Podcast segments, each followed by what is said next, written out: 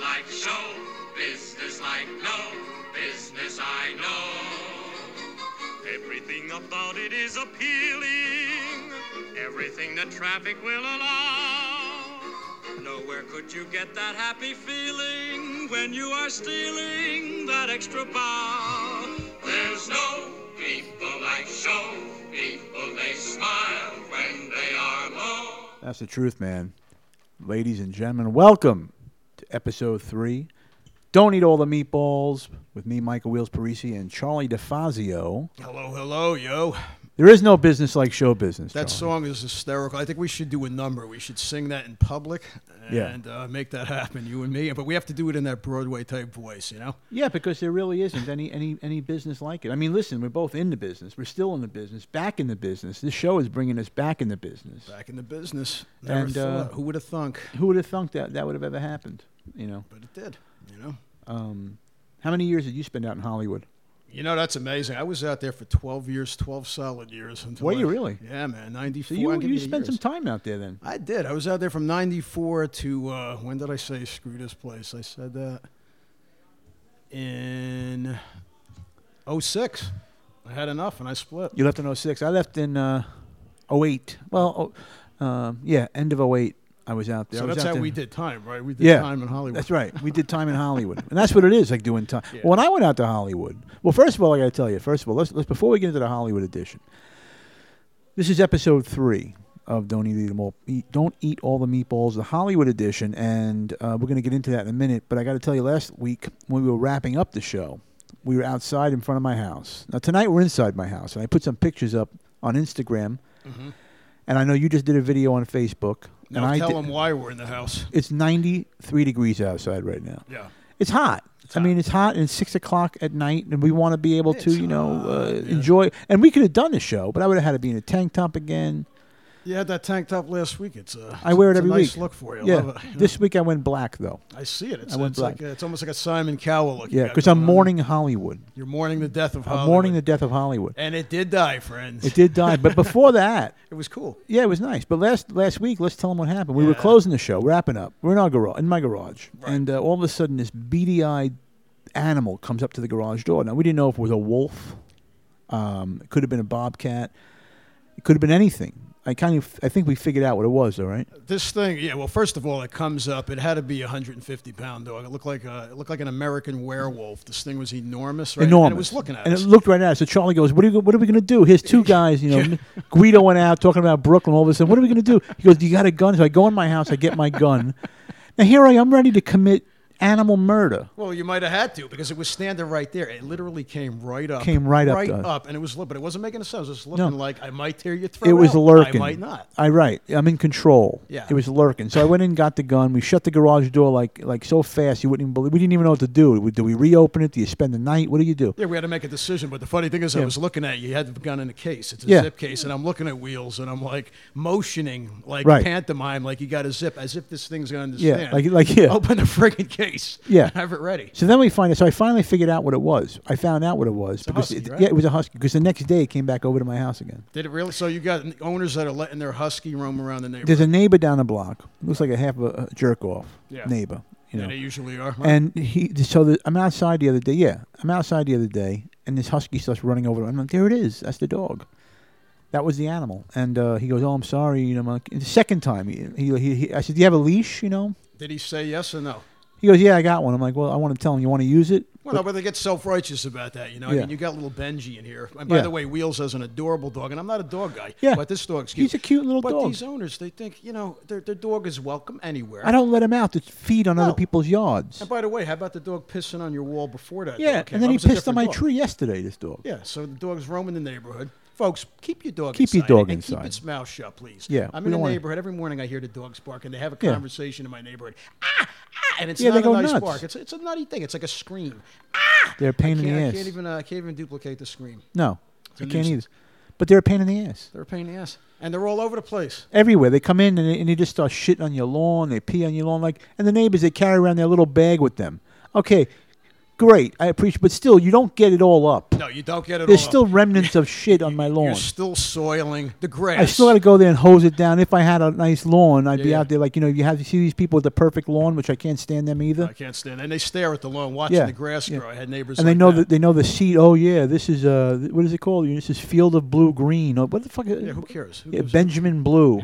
Who gives a rat's ass? And by the way, one last thing. You ever go over to somebody's house and they seem to think it's adorable for their dog to jump all the fuck over you? Yeah, and hump How your about- leg. Yeah, hump the leg. And they laugh. Ah. Throw up near you while you're eating your hors Yeah. d'oeuvres. I mean, come on, people. Wait, Somebody's gonna wake up. stab somebody's dog one day. It might happen. Come over to my house with your dog and in my house humping my leg. I'm gonna stab your dog. Yeah, I don't have the patience to be clawed. First when of all, I walk into invite your people house. over. I don't invite them with their dogs. I hate when people come over the house and they bring their animals with them. I'm I think it's inviting welcome you and your everywhere. wife, not you and your wife and, and Benji coming Right, over. the and house. Benji, and if you Rin bring Tin your Tin own- walking around my living room, you know. Yeah, and if you bring a dog bowl and it's in a little sweater, out. Yeah, out. Bye. Yeah, remember Run Joe Run? Sure. That was like Rin Tin Tin, but like the cheaper version. Yeah, Run Joe Run was like the ghetto. it was like Run Joe Run trying to be like Rin Tin Tin, you know, but never made really made. He made like nine episodes. Rin Tin Tin went for years. It's a pain in the ass. Just keep your dog on a leash. Come on. just keep your dog on a leash. Keep it away from me and keep its mouth shut, please. oh, here's something coming over my phone. Look, we you ever go. get these potential spam? Yeah, I get it all the time. So now Yeah, the all phone the is time. telling me this could be spam.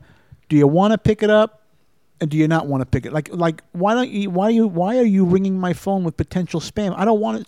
Just don't let it go through. First of all, I don't give lo- me options. But do you pick up? Because I love picking up. I love Sometimes picking I'll up. pick up, but then it's always now it's all about recording, so I can't have fun Well, that's anymore. a problem. But you ever get the guy from India? He calls you. up Oh, and he- And he's yeah. bullshitting. you. It's usually a scam artist. he's but gonna what I help do- you. But you know what I do? I start to talk in their accent back to them. Yeah. The one guy, he caught on to me, then I caught on to him. Right. And the Indian guy from somewhere, uh, he was like. Uh, Fuck you, motherfucker. Oh, and yeah, he's you acting son of a up- dick. And I'm cursing back. I'm like, Fuck your mother, you son of a bitch bastard. and this went on for about five minutes, but it was Yeah. great. It was a great. It was an entertainment for me. You notice like these Indian people, and they want to sell you stuff. Like we're supposed to trust them. We are it's, uh, first funding. We, you are qualified. I'm not qualified for shit with you. How's that? Qualified for Yeah, Ugats. we're gonna pay off this. We're gonna, no, no. All we need is your bank account. Yeah, that's it. yeah. Goodbye. Now, now, what kind of a moron? I don't care if you're 85 years old. What kind of a moron says? Sounds like a good idea. yeah. What kind of a Let person? me entrust you with my life, Yeah. my life savings to Omar. Yeah, here you go. Here's my old so Omar. You know? Here's my social security number. Yeah. Here's my place of birth. In fact, here's my license number Yeah, for my vehicle. Take it all. Take it Yeah. all. Want me to mail you copies? Yeah. Thank you very much now. And I'm not would be racist. I have fucking nothing you. against the Indian people. Neither do I. They're nice Not at all. people, you know. I mean, we I know them for years. There's a guy around the corner had the 7-Eleven, right? Remember? They were great. They were great people. They had the, and you always see them with the dot on their head. You always ask what it's about, you know. I used to have a lot of fun with those guys. Yeah, you, though. and you don't know what the girl, you know. And I always thought that meant the coffee was ready. I mean, that's what a friend told me. Well, that was it with the button. Yeah, I always uh, the coffee's ready. Well, remember Hoboken? You know Hoboken. I walk into the uh, the uh, Indian deli, and the guy was great. And I'd say to him, uh, "So how much is this can of beans?" Seven forty-six. He goes, "Johnny, he just call me Johnny. I had no idea what Yeah. my name is. Johnny, get it out of your mind." And this went out every single day, and I loved him. Yeah, do you want to sell the beans? Are you They had not the- looking to sell the and They had beans? these prices in their heads. Yeah, dollar automatically. forty six. We'll Yeah, get yeah, them it's for. just a random price, but they knew it. The price was in their head. But you, you know what's funny is you Yeah. remember it to this day. you remember it to this day. See, Yeah. it's mo- marketing. It's culture, my friends, and it was great. Well, I'll tell you, man. great. I was I- so I was I was writing when I was coming up with the um, the show idea. I was coming up with the show idea, and I'm thinking, well, what can we do to uh, to talk about? You know, because we've been through so much. You know, well, listen, we've been through a lot of stuff, but Hollywood is one of those places. And I'll tell you, man, L.A. What a disappointment it turned out to be. It started out beautifully, didn't it? In the early years. Beautiful. Going out there, and I was amazing. out there in 1990, 89, 90, when you can go anywhere. You can get anywhere in 20 minutes. And I'm talking anywhere. Long Beach, from LA to Long Beach in 20 minutes. The airport, 20 minutes. Anywhere you wanted to go, you can go anywhere. Remember getting on Sunset Boulevard? You get on Sunset Boulevard around what? Uh, La Brea, okay? Yeah. And you dro- or Highland. Highland Yeah, was the other one. you And drove dr- normal. Drove to the opposite end Yeah. of the Sunset Strip. Yep. Took you ten minutes. 10 minutes. And it was beautiful. Take Fountain on a busy night. Fountain. That was parallel to Sunset. If you guys don't know LA and Hollywood, it was a parallel road that nobody knew about. It at was the time. best kept secret. Yeah. Do you know there was a movie, uh, I forget the name of the movie, with Betty Davis. Sunset Boulevard. Was it Sunset Boulevard? Oh wait, that's not Betty Davis. It's somebody else. And she actually said in the movie, take Fountain, dear. Take Fountain. that sounds like is it Baby Jane where she It went? might, I don't know exactly the movie, but I know the line, take Fountain. Take which So it must have always been That's Like a, the That's a shortcut. little secret in the Hollywood scene. The secret, yeah. That's what that is. Talk about some seediness in Hollywood. So how what happened to me? I don't know. How did you end up there? Like how did you decide? What day, what what made you decide? Let me get up. and w- I'm moving today. Okay, that's a good start for the two of us. Uh, 1994. Well, let me tell you what I left in a nutshell here. I'm in Hoboken, New Jersey. I'm in the most popular town in the state, if not the Eastern Seaboard. It's a party town. I'm single. Uh, I'm a bartender in one of the most popular bars on the main drag, which is a drag called Washington Street.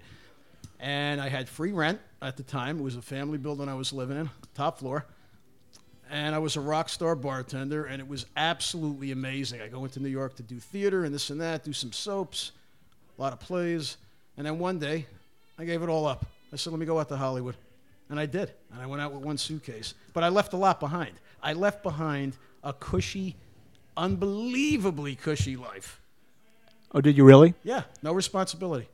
It, it was it was uh, it was a walk in the park, and I was making a lot of cash too at the time, What were you doing? bartending. Wow. Right in Hoboken, in one of the most popular bars in the city. So you were bartending in Hoboken, which is Yeah. like one of the bar capitals of the world. Hoboken, people, if you don't know Hoboken, one of the pop, most popular, I think, has the most bars per capita. That's right. I don't know about now, but it did at the time, and it was uh, absolutely amazing. It was a party seven nights a week. Like I said, free rent, tons of cash in my pocket. I think I had an electric bill, which was what thirty bucks at the time in the nineties. Back in the nineties, yeah, that was it. and single at Yep. the time. I was living in uh, I was living in the Five Towns. I had left Florida, and um, I moved back to New York with my mom because I wanted to be a comic. So in, I was already doing my thing. But I'm gonna, I'm going to tell you my story in a minute. But ha- so what did you end up doing when you got to Hollywood? This is the Hollywood edition, ladies and gentlemen, of Don't Eat All the Meatballs. I'm doing a Facebook Live right now, so people are watching. I have like I don't know, five or six people in the room. This is our our Facebook Oh, Live. is that But- Facebook Live one? so what did you do, and where did you go when you got to Hollywood? Uh, Charlie? I, I get to Hollywood. I knew nobody. I had a suitcase, um, and I had very little in it. I had some money, thanks to my old man. He hooked me up with a little bit of money. My father. Um, I got a roommate, and that's a whole other story. We'll get into that later. But we were on Kings Road. Remember Kings Road in West oh yeah, Hollywood? yeah. I used to live right by Yeah, there. so we get an apartment. And at the time, by the way, let me explain something. At the time in 94, you can get a top floor, beautiful two bedroom, two bath apartment for what? $850, Oh, wow. dollars It's beautiful. My first apartment, while you're saying that, was on Doheny Drive. I'm going to tell you how I got to that apartment. My first apartment was basically the size of a hotel room on Doheny Drive, and I was paying 420 bucks a month. You hear that, guys? It was cheap. It was reasonable. You could afford it. So No I'm there, kitchen, no right? kitchen, no living room. It was a bedroom, bathroom, and vanity area. That's all you needed. But I had the full kit and caboodle, full kitchen, did you- balcony. Oh yeah, yeah, the whole yeah. deal. Oh yeah, right between. Uh, I think it was between uh, Melrose and Santa Monica, one of those areas there. Was it the Hollywood Towers? What's that? Was it the Hollywood Towers? No, no, it was. Uh, it was. I mean, geez, right on Kings Road. Just, just a beautiful place. Beautiful, nice place. Yeah. Yeah, and I'm like, wait, this can't be real. I'm driving around. I'm getting auditions. ar- And by the way, first week out there, let me just say this: first week out in Hollywood, SAG card on the movie set. The movie set was Outbreak, actually. Oh, Isn't wow. that a coincidence? Wow. So you were in think Outbreak. About that. It was an Outbreak. Yeah, little part. And then there was uh, a, a play. I got into the play I told you about. I met Roxy. Uh-huh. And uh, Roxy Rich, if you're out there, we're talking about you. Roxy, missed you, girl. It's been 25 years. Wow. But that's what happened out there. At the time, you could make a lot of headway in a very short time. That's correct. If you just went through the paces and the Right, steps right. and paid your dues. Yes, you could. I was uh, I was living in um, I was living in New York, and I Mm-hmm. was working at a, a how do I put this? I was a, a doorman at a social club in Like a Brooklyn. bouncer, you mean? Or what? Uh, it was basically a private club that pe- a gambling room. Mm-hmm. You know, uh, I I don't want to say mob owned. I won't say that, but you can Probably was, probably alright. was. No, no, it was. So I was working at this club. I'm not saying it anyway. So I was working at this club, and I get a call from. Um, well, we get a call from uh, Dice calls me through. He, I guess he knew the number. However, he got the number. He called through, and uh, he offered me to audition for a role in the movie Dice Rules, I remember it. I, where I played Doctor Slaughter. And I ended up going to L.A. to audition for the movie, and uh, it was a big, it was a big crazy thing. So I auditioned, and they didn't want me in the movie for some reason. Um, Who didn't want you to move? Jay casting? Dubin, yeah, Jay Dubin was the director. He, di- he was against me being in the movie. What was his problem? I don't know. So Dice fought for it and to get me in the movie, and he actually got me in the movie. So I'm, I'm in LA for, for three weeks filming, Well, salute dice. and right? then yeah, and he, and he and he fought for me, and then I decided to, uh, you know, go back to New York, and then I said I'm going to go back out to LA. So I went out to LA, Mm-hmm. and I was living in this this shit uh, uh, motel Where? on um, Highland and Sunset. It was called the Sunset Motor Lodge. That was a block away from where I lived, Okay, and Mitzi Yeah. Shore owned this hotel. and she kept it a shithole. So she kept it a shithole, gang infested, but I wasn't paying any money. I was staying with Don Barris, who was we still are friendly, you know, and I wasn't paying any money. And I'm just gonna real quick, I'm gonna tell you the rest of the story, but I'm gonna I'm gonna get off of Facebook Live right now, and then you're gonna have to subscribe to the show and listen to the rest of the show, episode three of Don't Eat All the Meatballs. So I'm gonna get off Facebook Live, people, and uh, maybe I'll come back on later.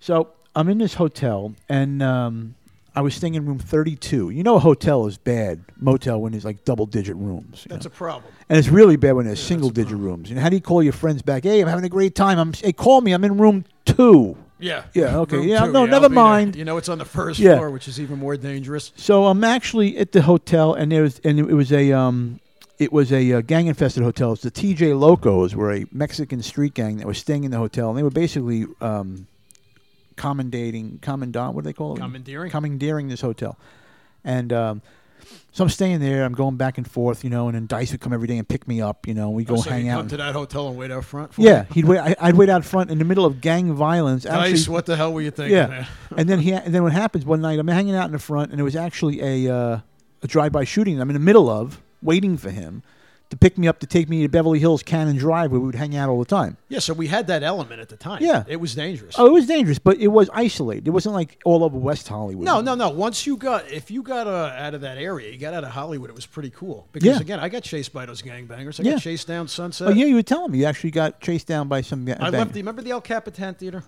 beautiful place. I walked out of the place. Beautiful place, guys. Visit it if you go out there. I walk out one night. It's late. It's like 1 a.m. I was doing a bartending gig, and a carload of gangbangers pulled up next to me. I probably had about 300 bucks in cash on me.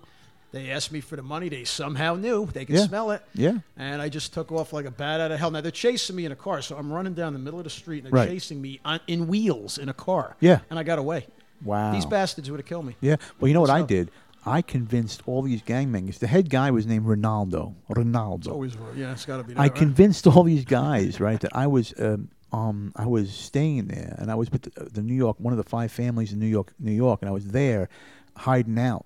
So they they gained my respect. So every day I had to act like a wise guy, so they can gain my respect. I was basically after a week living in this hotel, two weeks maybe, controlling the gangbangers of this Yeah, but hotel. yeah, because they thought twice about Yeah, messing they're like, well, with you, maybe we that's shouldn't. why. And I just had, plus, the first in those days, I had a full head of hair.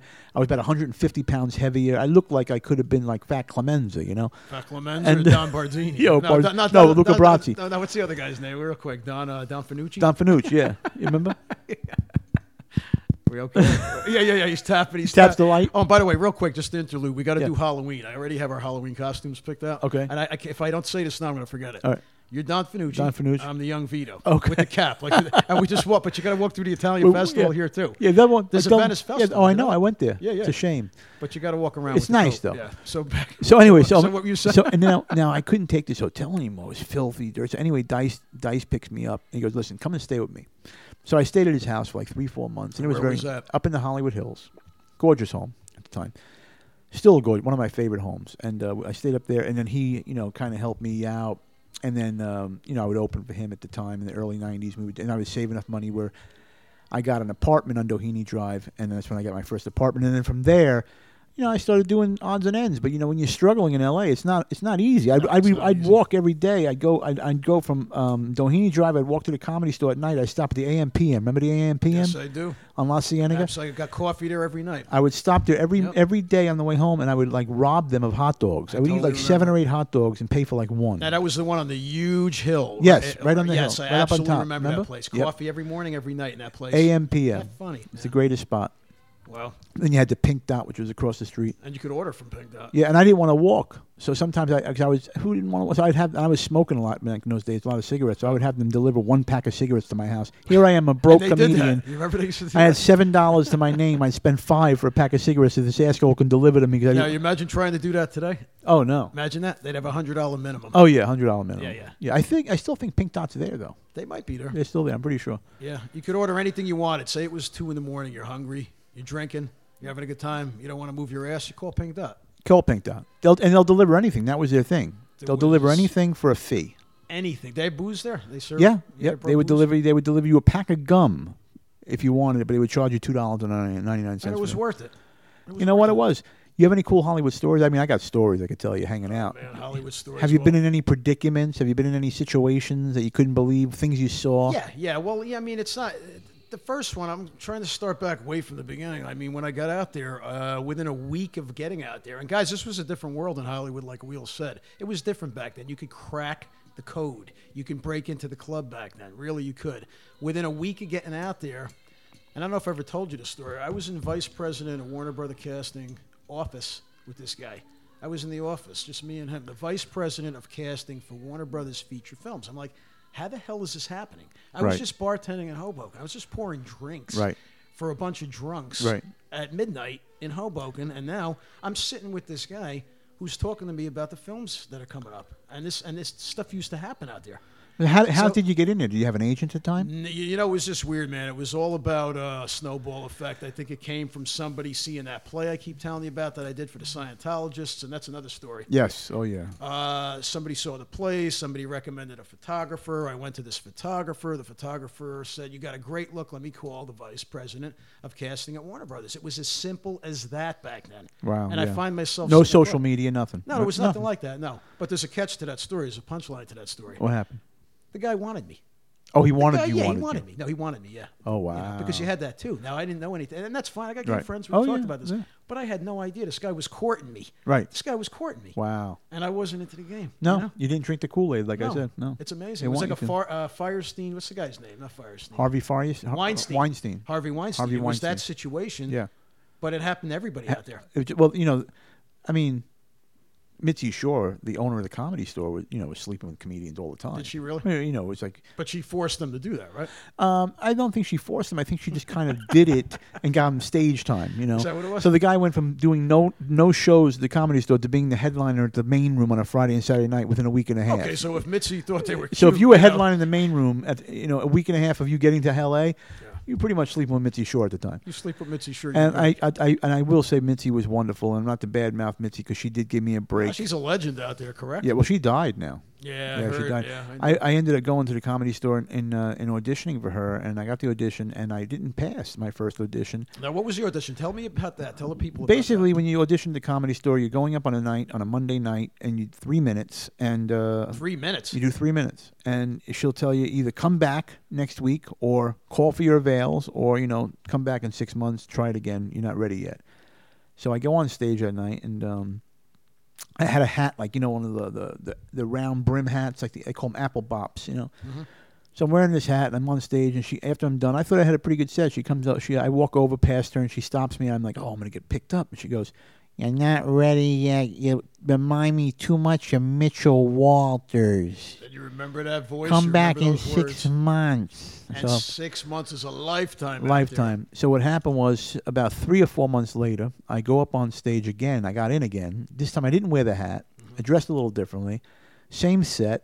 She goes, "Oh God, you're fantastic. Call for your availabilities. You're a regular." And I got became a regular at the comedy there. But store. did she remember you from the first audition? No. I had no probably. idea. She had no idea who had you were. no idea who I was. Not a clue. Not even a clue. Well, it was like the screenwriting. Remember the screenwriting? You write a script, you submit the script. They say bring Bring it back, but make these adjustments. it. And it was Yeah. always a voice Yeah. like that. Bring Right. it back and make. Make And you, the- and you and you adjust nothing. You bring it back. bring they it go, back. Perfect. Yep. And that's a funny story, but that's a true story. Yeah. They they didn't look. They No. never looked. They just felt the need to send you home. Yeah. To redo something. I don't get it. Like even my manager, who I'm not, I don't, I'm not with. I'm not going to mention his name. I just, uh, we, you know, we're, we're still friends. We- We mutually left each other recently.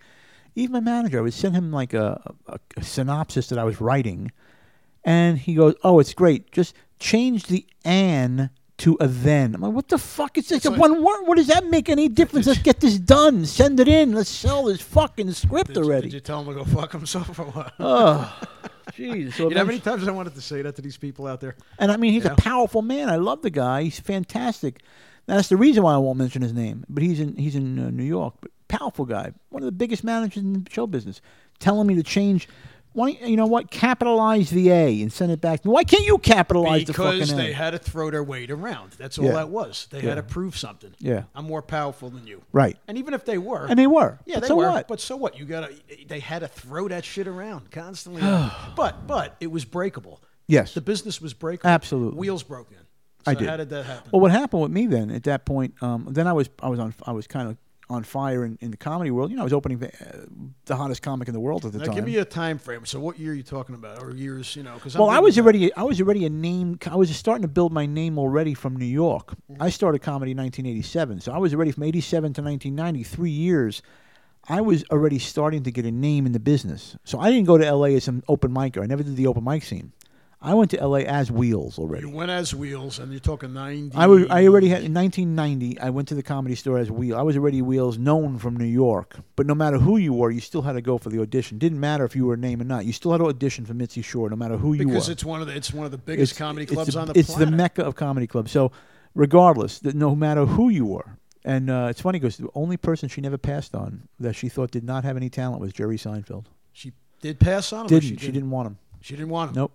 And she you didn't. remember that being there? Uh, no, I remember. well, no, that- he was big at the he time. was big at the though. time. No, Yeah, but that yeah. was a story everybody knew. He didn't, you know, and he would even talk about how Mitzi wouldn't wouldn't take him. Well, it's a different kind of comedy, though, isn't it? Yeah, but there's other comics that But he's kind of like. He's a hysterical. monologist. He's an etymologist. He's a wordsmith. So you know, she had guys like that. She just didn't like him. That's interesting. So then he would. Then when he made it, you know what he used to do? He because she lived up on Doheny Drive in West Hollywood, up on the top. She actually lived in the uh, cl- next door to Larry Flint, Hustler magazine. Oh yeah, and he had the building down on uh, Right, Wilshire. on Wilshire. So Yeah, she yeah. lived right next door to him. Uh, Jerry, when he made it in the business, he would sit in front of her house every day on one of his Porsches, on top of his car, reading a book, waiting for her to pull out of the driveway just to wave at her. No, I like no, that. No, that I like. That's a good story. It's Just like, the way yeah, I it's yeah. basically give her the Come finger on, without giving her the Mitzi. finger. Huh? Why didn't you pass me? What's wrong with my jokes? That's pretty good. Yeah. Wheels does impersonations, by the way. That's Yeah, good. I, I can do a little bit of so and so. Anyway, I was already starting to cook, which I was opening for, of course, the most controversial king of comedy in the world, Dice, at the time. So I was already known as a becoming a name. Mm-hmm.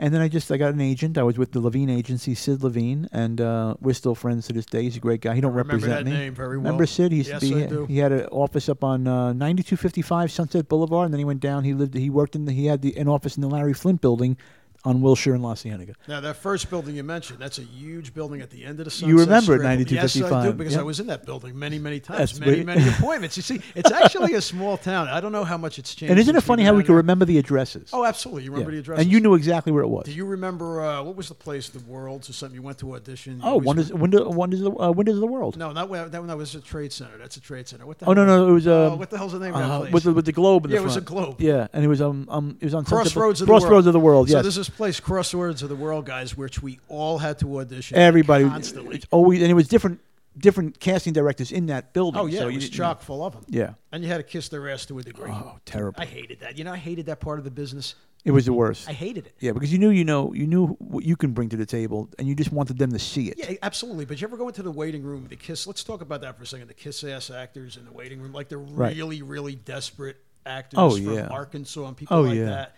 I mean, they do anything. Well, you know, it was anything. weird with me because I was getting par- I was getting I was going up for auditions that were like Italian mob based auditions because that was this, that was what I looked like. Yeah. So when I went into an audition, everybody looked like it was a family reunion when I was in there. We were like all related. Yeah. You would have thought that we were all fucking brothers, cousins, brothers, uncles, and aunt. You know, they just all looked alike.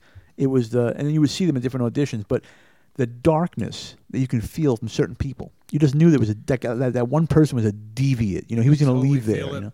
Yeah. and be a, he was just a deviant. He was going to go back to his one bedroom apartment and do bad things to himself all day Oh, until yeah. the next audition. Oh. No, absolutely, and it was a horrifying thought, wasn't it? And then they'd go into the room. They'd finally get their break. They go into the room. You heard the bullshit coming. Yeah, out of oh, the room, yeah. Right through the door. The Yeah. screaming, the yelling, the Yeah. rolling around. What a time! and my, my What a agent would always time. tell me when you walk into the room, walk in as the role. you walk in owning the role. Yeah, yeah, walk in as that already. And I, and I would do that all the time. And I got a lot of film. I, I did quite a bit of movies out there. But, uh, you know, I look at it like this for every, and I've done thousands of auditions. So you, in, in, the- in the world of acting and comedy, you have to be bulletproof. Because for all the auditions that we go on and don't get, and you get one out of maybe 700, that means we got rejected 699 times. You have to adore rejection. You have to get used to it. You have to thrive on it. You have to be like relentless. You do. You really do. And you know what? I got a residual check today. and tell I you did that. too. You did? a dollar and five cents. I just deposited it in my and I account. got oh, I got you beat. I made it. Uh, I think Sanj said you got a residual check. I, I looked at the check. It was like nine bucks. It's a big one. wow. Tell the folks what's a residual check. A lot of people don't. well, know you what do a that is. movie, and you you do a movie or a TV show, and whenever they air the show in different markets, you get a piece of that. so you know, like okay, uh, from experience, the show that one of the movies I did was I was in Low Down Dirty Shame. So that movie plays still here and there in different markets. So they'll they'll figure out. I don't know how they figure out what you I get. don't know where they even know where you are. How do they even know where the hell we I've are? gotten checks for twenty cents. I've gotten that too. But you know what? I cash it. You know why? Stick too. It right up their ass. Yep, Stick I it up do. their ass. Let them pay for it. Let them pay. 'Cause I if- always look at it this way. No matter what, you know, and this is something, and we'll go back to the Hollywood thing. People tell you, you know, if you see a penny and it's not on heads, don't pick it up. It's a, you know, if it's on tails, don't pick it up. It's a, it's a, it's a thing. I look at it as pick it up. Why? Because it's a money opportunity, and you should never pass up a money opportunity, whether it's a penny or thousand dollars. It's still a money opportunity, and the law does not understand how much is how much. They just understand it's a money opportunity. See, I like that philosophy, and you should always live that way. And that's why cash the checks. Cash the checks. Cash the checks. And again, I got you beat today. Felicity was the show. Felicity. So, about 20 years ago. And the I remember checks are that. still coming in, but they're funny. I should frame But them. how are you getting a nine dollars? That's like a lot of money. Nine bucks was huge, Uh, uh, guys. And nine dollars is a big residual check. That- you Don't forget, Seinfeld. Every time he opens his mailbox, million-dollar check. Every friggin' time. Yeah. I figure he goes to the mailbox, opens it up. He's got what twenty thousand a day coming in. Oh, probably way over that. Sure, but we get nine dollars twenty cents. Twenty cents. But I'm gonna cash them. I'll get a fifteen dollar check once in a while. That's I'm fine. like, wow, Cash it. You know, somebody who got so that means the star of this show must have got at least nine hundred. Can you imagine those residual checks? Yeah, there's people living off that. Well, they'll be living off it now because the Hollywood's closed for another three months. Hollywood is closed. For another Uh-huh. three months, they said. Hollywood is absolutely closed. Yeah, and then they're not. They don't even know when they're going to open. You know, you know that's a strange situation. Though, what are they doing? What the hell are they doing out there right now? You know, They're what are they all doing in New they're York? all staying home. They're, they're Yeah, going I to be mean- broke. They're going to be a lot of foreclosures. Not foreclosures. There's going to be a lot of uh, evictions soon if they don't let people. Uh, Well, of course, but how are these kids, these young kids, the millennials today, they're the ones that are out there pushing, right? Right. The 25 to 40 year olds. Yeah. How the hell are they living in that town? Where they living? 10 to an apartment? Yeah. That's number one. Yeah. But now they're not getting They're anything. not getting anything. They Yeah. can't go. wa- They can't. They can't go on the streets at night and hustle. No. And That's guys, done. you got to remember, like the $1,000 apartments, that's done in Hollywood. Oh, That's God, done. Yeah, with thousand dollars, you're gonna get a bedroom. What are you gonna You're get? sharing a bedroom in like you know downtown L.A. on Skid Row. With a guy right next to you. yeah, yeah, Yeah. The deviant from the from Yeah, the that's casting the deviant. director. He's right there. So it's a different city, man. What else? What else do you think about it? What's going on? Well, I'll tell you what, man. It's just that right now people got to figure out what they got to do. The city is that they tax you, that you're you you can't live. You all you do is work to live. You don't work to enjoy your money. You can't enjoy your money in L.A. no. Um, and then the actors right now and everybody, I wouldn't want to be there at this time. Well, something happened after the millennium. You know, after 2000, the place just became unaffordable. The place became clogged with wannabes. You know, everybody got Oh, the yeah. fame epidemic. The fame epidemic did happen while we were out there, you and me. Yeah, a lot of posers. A lot of posers. Yeah. They said, hey, I can do it. And they go out there. But no training, right? Yeah. No theater background, nothing. nothing. A lot of the comedians that suck nowadays, they suck, but they have an audience on Twitter and, and Facebook and whatever, not Facebook, but Instagram. And they're not, it's not even based on talent anymore. It's based on how many followers do you have. Putting asses in seats. If you got a million followers, they're going to book you in a comedy club if you can't even do fucking five minutes. You know why? They're going to book you because you're going to put asses in seats because these other losers that are following you think you're funny and they're going to go up there and they're going to be disappointed and they're going to end up hating comedy clubs because of you, asshole. Yeah, exactly. You know, And have some talent's talent. not any part of it. Talent's, talent has nothing to do with it. Years ago, it was It's- it's based still a on thing. talent. We worked, we crafted our, we honed our craft on the stage night after night after night after night after night for years, for Absolutely. years You before had we to. even got a paid gig. You had to. Now it's now it's all it's all entitlement. Everybody thinks they can just go, hey, I'm a comedian now. So watered down. It's uh, you know, if you were an actor, you did theater, right? And Right. Then you did little small. Did you ever do parts. stand up? Never did stand up. You know what's funny about stand up? People have been telling me to do it for years. For Yeah. 25 years I've been saying you got to do stand up, got to do stand up. And I don't know. I, I don't know if I would- if I could. I don't know. I'm not sure. I'd like to give it a shot. Maybe I will. You know, should. What the hell? Hey, you know, I doesn't was hurt. at my mother's house. You know, Mama D. Yes. Mama D. She was Yeah. on the air Yeah. a week ago. Yeah. She was I great, by the way. Oh, she's awesome. We're gonna have her back. She's We're so friends on exciting. Facebook now. No, she said so. Yeah. She loves it. She says, uh, "Wheels is on the beach and it looks it looks beautiful today." I go, "Yeah, isn't it?" But no, but she said, uh, you know, she had a bunch of people over about a year ago. Had a room full of people. I didn't know half of them. I just got up, started telling stories, and they loved it. You know, and that reaction you talked about that that reaction the reaction you get from when people- from people enjoying what you're yes, saying. if you can elicit a reaction, it, it gives you sort of a bug. Right. And I think I might have the comic bug. I don't know. Maybe I will. Well, the only I don't problem know. with that is now you have nowhere to go do it except for here. That's the So we problem. can do. So what you're doing right here, you're actually. Be, uh, and first of all, let me tell you something. Our show, was ranked 32 in comedy podcast. Yes. Oh, Lou, congratulations. So what man. we're doing Oh, my right God. now, two guys here in Believe it. Southwest Florida are having a podcast. We're up against guys who are in L.A. right now, New York, doing podcasts, and that are under us. We're 32, and here we are, two Mama Lukes sitting at the kitchen Two table Mama with a big Lukes. antipasto in front of us and having cosmopolitans and red wine, Isn't it amazing? and we're already number 32, and it's our third episode. We're gonna be th- we're gonna actually be 20 by the time this episode airs tomorrow. So we may get into the top 10 eventually. We're gonna be in the top 10. Isn't this good? We're gonna See- be in the top 10. See, this is exciting, folks. It goes to show you there's opportunity. You know, there's different things going on in Hollywood, like we're talking about, right? Yeah. Uh, a lot of lost opportunity there, but there's opportunity in other ways. And we're having such a good time with this. And I, for one, am blown away at the 32 ranking. That's that's absolutely incredible. And we did this in a matter of two weeks. yeah. Yeah. So you guys, thank you for listening. My Yeah. God, these so people. subscribe. Tell your friends about it. Subscribe. Hey, you know what? Subscribe, You know what's yes. funny? I was talking about the residual checks. Remember that bar in the valley called Residuals? yes. yeah, I do. Yeah, I And you do. would bring your check to them, and if they and if Yeah. you gave it to them, the low, and they would put it up on the wall and give you a free drink. yeah, because because they wanted to put the shitty. They wanted to put the shitty residual residual checks on the wall. Yeah, yeah. I got a bunch of them. You know? Residuals. You know, I used to hang out. Um, I- I'll tell you a story. Some some real creepy people in Hollywood, man. Just talking about the creepy people. There was a Oh, guy man. back in the day. I used to hang out at the the Rainbow Bar and Grill. Have you been to the Rainbow? yeah, it's the rock and roll bar. Rock and roll It's, uh, bar. Absolutely, Van Halen, everybody. hung out there, Everybody, you know, Motley all the Crue. porn stars, Ron Jeremy with his girls. Talk about that. I got to hear something. So Ron Jeremy would be sitting at the table. You know, he had like nine women around him, and he's over there sleeping. He has a narcolepsy. he can't. he's he- narcoleptic. He just falls asleep He on a falls dime. asleep. He falls asleep in the middle of getting you know head. You know what somebody said one time? Narco sleepy. They Narco described Narco sleepy. so Ron Jeremy, Jeremy had narco sleepy. Narcosleepy. He would fall asleep. He would come to my apartment. I lived on Horn Road, right above uh, Spago. You remember where Spago was? Sure, I was in Spago. Uh, Well, I lived all the way up on top of the hill, and uh, not none, across the street from me there was an apartment where Art Art Linkletter, if you know who he is, his Mm-hmm. Yep. daughter jumped and I committed do. suicide from that apartment building. she really. but I lived in a two story. You can you know you know you're gonna break your ankle You're if gonna you break jump on your my ankle and uh, hobble around. So I would live up there. He would come up to my apartment, and uh, in the middle of the night, after the rainbow, he'd come up there. Come on, wheels. He goes, let's go to your place. And this And is Ron Jeremy. Ron Now, Jeremy. desc- describe him though quickly. You so gotta Ron the describe this guy. hedgehog. You know, he's a you know he's, a, he's oh, he always smells of bo. guy just stinks. and a hairy porn star from Harry the 80s. porn stuff, but he was like an icon. He's still an icon. He's like a cult cult I classic. met him out there a couple times. Yeah, and he would he would always stink, and he would always fall asleep wherever he was. He was the cheapest guy in the world. He would never pay for anything. If you were having a pizza at your table at the Rainbow, he'd come by and grab a Grab a slice. slice? Yeah. Always, Ron Jeremy was going to grab a slice. So he come he'd come up to my house sometimes, and he would just bring these girls up there, and he would fall asleep. And here I am, like, what am I going to do? Now, who did he bring up there? The porn stars he was working uh, with? or, Jordan uh, St. James would come up to my house. So were they were in the business? yeah, Fallon, you know, people that you know probably like you know doing nothing now. You know, Tracy Lords uh, or no? No, never, never Tracy Lords. But if you were like in that category, Yeah, um, yeah. Jordan St. James, I know maybe he always with her, was with her. But uh, it's funny. Talking about the Hollywood Hills, there was a house up in the Hollywood Hills. There was this guy at the Rainbow called Fig, and he would have this purple car, and he'd always park it in front of the Rainbow. It kind of looked like a gazelle car. You know those gazelles? Yeah. uh, they call him. It was Yeah. purple, like a Rolls, whatever. And he would, he'd always carry a cat with him. He'd always have this cat. He was a real creepy d- guy. He was a lawyer, a Was big it a lawyer, white furry cat, like right? the, and he uh, always had James this fur Bond thing? coat on and his cat. And he'd walk around with his Stroking cat, it? always stroking the cat. so he was always hanging out at the, at the Rainbow. You know, he'd have his own table in the back. He was a lawyer. He had so much money. And at the end of the night, he would have a party up to his house.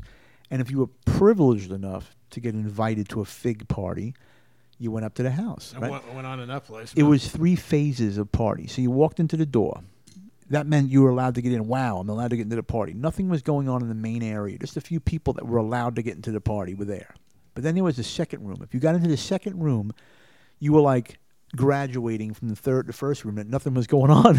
So to the who second stop- room. Who stops you from getting into the? Uh, Well, the second room, you, you couldn't go in. It was locked unless you knew somebody to get in. So then you get into the second room, and you know, the second room was just people drinking, hanging out, having a good time. But Fig was never in that room. So he was never in the first room. He was never in the second room, but he was in the third, Third room. room. Oh, what was the third room? The third room, he would have young girls in his room. Now, I don't know how old they were. I'm going to assume they were 18. How's that? Yeah. Hopefully. Maybe not. And he and he would only be him and just girls, and you weren't allowed in there unless you were a girl, a young girl, and that was the only that was the only way you were allowed in. there. Nobody ever saw it except I think Ron Jeremy, guys like that would go in there, but it was off limits to regular people. So the second room is where everybody hung out, just to say you were at a fig party. But So that's fake. amazing. See how seedy the place was, though. There was, uh, it was like a caste system, levels. it had Yeah, levels of uh, rooms. so if you got into the first yeah. room, nothing was going on. You were hoping to get into the second room, so you hung amazing, out man. all night long hoping to get into the second room. Sometimes you didn't get in. so you see how that hierarchy went, though. It depended who you were. Yep. And how far along you were in the I ended up business. getting into the second room. Ne- Second of course, room's- never got into the third room. So that's an accomplishment. Getting into yeah, the second room. I finally did. The reason why is I used to have, I used to rent this house up in Hollywood Hills. I rented it off of Mitzi Shore called Crest Hill. At the time, I was making some money, so I was paying about thirty eight hundred a month for this house. Big house. I have a picture of it. I'll post it. And I would, I would uh, go to the Rainbow at night, and I'd go to the Rainbow. I'd go to um, all these other clubs on Sunset Boulevard, and I would give out these passes for an after hours. And the after hours was going to be at my house because Mm-hmm. the house was six six thousand square foot. so you had after hours. I would have it parties at after your hours at house? my house, and I would charge like 30, 40 bucks at Oh, There's the a door. way, brother. There's a way. You know, I would, I would, uh, I would, I would charge. So people would come to my house, and it was just like five hundred people packed into a house. So I would leave because I was worried we were going to get busted. So I would have a guy working for me that would collect the money and tell him I'm going to go to the hotel, and I'm going to go across to by the Mondrian, hang out at the Mondrian, and you just bring me the money. the Mondrian. So on oh, these nights, geez, I would bringing rent back some the, memories I would here. rent the house in the Mondrian, rent the uh, a hotel room in the Mondrian, across the street from my house because I was worried that my house was going to get busted. and I didn't want to be there with the money, so I would take all the money to the hotel and stay overnight in the hotel, and I would watch people partying in my house in your own across the street. house. but that's how the place was. Yeah, it was great. It really was a nonstop party, and there were these different spots that we all hit. Like Absolutely. you'd hit these three or four places, Yep. you know, Chateau Marmont. That was Chateau one of 'em. Marmont was that the spot you were you would Well, hang that out? was the spot with uh, Constance. I think I talked about her, him. I'm gonna pour myself a glass of wine. Go ahead, pour it You up. want anything? I got a whole antipasta over here. We're gonna by eat the the way. antipasto. And by the way, I'm, I'm looking. gonna, I'm at, gonna be back in a minute. Yeah, Wheels is going to take a little walk, but I'm telling you what I'm looking at here. He's got on the table. I come over his house. He's got this antipasto platter, olives of all sorts. What do you got here? Green with the peppers in it. cracked black. Cracked black. Look at this. He's got. And what do you got? You got uh, s- scamotes. Remember that word, scamotes? Scamotes is what a wet mozzarella, right? Over here, this is the uh, Locatelli Romano. This is uh, Reggiano Parmigiano. Oh man. This is uh, Parma prosciutto, cabacola. I got a little Gabagool. chorizo. I got fresh mozzarella and tomatoes and some mushrooms here. See, this is the way we eat, man. And people think I don't do this because I'm in the fitness business. They truly believe that I don't eat this stuff, and I do. Tell them about that. How do you discipline yourself? You got to Like like I said, if you listen to episode two, you have to have these streets, guys. You have to have. And by the way, Wheels, did you know this interesting fact? As of yesterday or the day before, what are we on Wednesday now? Monday. As of this past Monday, it's been two months since I've taught a fitness class, which means it's two months since I've done any cardio whatsoever, and I still feel. What about good. for yourself though? Myself, no cardio. Weights, weights. So That's you could it. do cardio though, right? Yeah, I could do cardio, but the thing is, I haven't lost anything. I feel Who great. needs it? But I'm still eating good. You know, look at this. I'm eating all these uh, But beautiful will you? Italian but you meats. do eat it though. Sure, I eat it. Okay. Because I know enough to uh, work. But you it haven't off. changed. Like your body still looks ripped. It's exactly the same because I know how to work out at this point. It's as simple as that. You know, you hit it hard. So what do you Eat do? What, fast. give me your regimen. You want to hear? it? I want to know what you do when you weigh. How, what's your what's what's Charlie DeFazio's regimen? That's a good question. You gonna do it with me if I tell you? No, I just want to drink the wine while you talk. Nah, come on, you gotta do the work. Well, we're gonna get you. On, we're gonna get you on video one day outside. yeah, we're gonna do this. We're gonna bring it. We're gonna go to the beach, and we're gonna have you on video, and we're gonna go through a whole thing and uh, of your workout routine. No, I absolutely want to do that because I want the folks to feel like they can live it up and still do this on the side. So here's what I do: I get up, have my breakfast. Um, I told you what the breakfast was: couple eggs, little oatmeal, right? Yeah. Um, and that's it. Maybe a protein drink after that. I get into the garage at some point, and it's basically weights right now. Since the gym shut down, guys, and we don't know when these gyms are opening again. We don't know. We, we don't They have a say definite- uh, phase two, right? it's phase two, but still, you're two months into this lockdown. I know it's crazy. You, we got to get into that too. the And new I feel, I normalcy. feel like shit. I'm over here eating antipasta. I haven't worked out. in- Well, look at me. I got a cosmopolitan. We're, ma- we mix. By the way, before the show, we mix cosmopolitans because it's a Hollywood drink. They can see it on YouTube. Go to Wheels P if you want to subscribe. You hear that? Go to the. I'm eating a mushroom. Go to the Wheels P on YouTube. Wheels P. I'm not going to spell it. And uh, watch the video. We, you see Charlie in my kitchen in my house making cosmos. Well, since we're talking about YouTube, you know where they can see the workouts. Uh, they can see your thing on there, and they can see. Go to Charlie DeFazio YouTube. It's brand new, but you'll see the workouts there, and you can subscribe, and you can give me some hits. But back to the workout. You get up. I'm going into the garage right Definitely now. subscribe to Charlie's YouTube, by the way. Oh, you would love it, dude, because there's little sample workouts on there for them. You know. Yeah. So I'm doing weights right now. Two months down into the lockdown, I haven't taught a class. Uh, Um, I'm missing the hell out of it, guys. And if you're out there listening, you know me, you're one of my students, maybe. I miss you. I miss that so much. But we'll get back to it. Don't worry. But for now, it's weights. I go into the garage, I got a full weight set, and I hammer the weights for about an hour and a half. Okay? And that's it. I'm basically on a bodybuilder split routine. I'll do like chest and tries one day, back and buys the next, maybe legs the next day. But I have not sweat a bead in two months. So it's, so you're rotating. I'm rotating. Yeah. What was that? That was the ice machine. Is that what that was? Holy shit, that scared the hell out of me. Sound like thunder in the background. Something like that werewolf coming back in here. That bastard. did. You gotta be right. But that's it. And, and again, I'm here to help you out. Wheels is here to help you out. So do Oh, He's you a do master personal food- training though? Still, Doing personal training, yeah. how but does I'm that doing it- work in, in in in this world now, in the new world? Well, it's Zoom calls now. You get on a Zoom chat, or you I get know on you do a few of FaceTime. those. Yeah, I do a few of those, and it's good. You know, the fact Yeah. is, you're right there anyway. So people can go onto Zoom and they can hire you as a personal trainer still. So nothing changed that way. You guys can do that. Anybody out there, it doesn't matter where you are on the planet. I don't care where you are. If you're in Australia, you need me to take you through a workout, get you going, help you out, motivate you a little. That's how you do it. You can DM me, get in touch with me through Wheels or whatever. Well, just yeah, you Or just give through your YouTube. information, yeah, through YouTube or just absolutely. you know, Facebook you. Well, we got to help each other. This is a this is a seriously long friggin' time to be in lockdown, isn't it? It is. What do you think the new normal is going to be? Like That's a now, good everything. point. We just. I I wanted to talk about that a little bit. It's a perfect time to. I Bring mean, it up. now you can't shake hands. You got to bump elbows. But tap did you notice heads. what's happening? Like I came in tonight, like two weeks ago, we did episode one. What was it? So Yeah, stay the we hell had away our from- masks on. Yeah, we so, were- so right now we're in phase three. Yeah, we didn't touch each. other. We were ten feet away. now I- phase three. We barely wanted to be there. Let's no, face it. but today was a good forum. This you was and a me. So we forum, did a connect. nice forum. Yeah, and then don't forget, this is a thing. You know, the Italians, me and Wheels, we meet each other whenever we see each other. We I'm not hug. saying I'm not going to Lysol when you leave. No, you got to lysol the hell out of this place. You never know what I got. I don't know. No, me too. I mean, But I you don't see- though. But you know what's funny? It's lightening up. But here's the thing: you got some of these people. They're in suits of armor still in their cars, and you can see these people driving around. They're in suits of armor, Right. with force fields around the car. Yeah. But then you got the other people who don't give a rat's ass, Right. And they behave as if this thing never They never, happened. like they have no. They don't even wash their hands when they leave a bathroom. I've, I've no. seen quite a few people. well, that's a that- nightmare. That happens in the gyms a lot. I By the can't way, stand it. I can't stand that. When the gyms open, the first thing you're going to see are these bastards coming out of the toilet. Yep. And not washing their hands. Well, I see them in the store. Like when I go shopping for groceries or something, I'll be in disgusting. the bathroom. I wash my hands. All of a sudden, the hot water's working now. Have you noticed that? Yeah. Mm-hmm. Hot water's working because they make it run all day. And uh, the guy next to me is taking a piss, got his dick in his hands. He leaves. He walk, walks right the fuck. I want to say, listen, we're in a pandemic. he, we're in a fucking He pandemic. walks out of the bathroom with just his dick Put his in his dick in his hand. hands. I mean, zipper up. Yeah, but here's the problem. Throw some soap on it. No, wait a asshole. minute, but they're coming out. They're taking dumps and walking out without washing. They their don't hands. care They anymore. don't give a shit. This And- is and bu- bacteria. And by the way, when these gyms open back up, here's the last thing I want to see ever again. And this is a problem with working in gyms. These nude men, and it's usually a certain age group. Right. It's never anybody under 65. I'll say it right, Right. now in the air. Walking around, balls ass naked, like they Yeah. just came out of the womb. like they're home. yeah, one leg up on the sink, blow drying their junk. Yeah, Make yourself at home. Never again, assholes. All right, put your clothes on. The Put- guy's name is Fred. yeah. Who would ever do Why it? Fred? No, you see, that's probably his name. I'm saying. Oh, it's probably yeah, it's probably. I didn't think about that. Yeah, his name's Fred. He's got one leg up on the sink. He's got the blow dryer underneath. Yeah, Yeah, I, I need to. I don't need to see that. I don't need to hear it. yeah. I don't want to see. I don't have a visual of this guy with his with his with, with it hanging down to his. kn- Well, that's, No. Oh, Well, and by the way, they look like they never worked out anyway. None of these guys ever look like they did a sit up in their lives. No. and I don't need to see that. no. It's like they work out every day, and you see them with their iPhones in the gym, taking pictures in the mirror. Yeah. And I'm guilty of it too, but I'm not trying to be fucking Hercules. You're not- no, you're I'm not. fucking wheels, man. I'm an overweight comic who's trying to lose some weight. I'm not trying to be Hercules.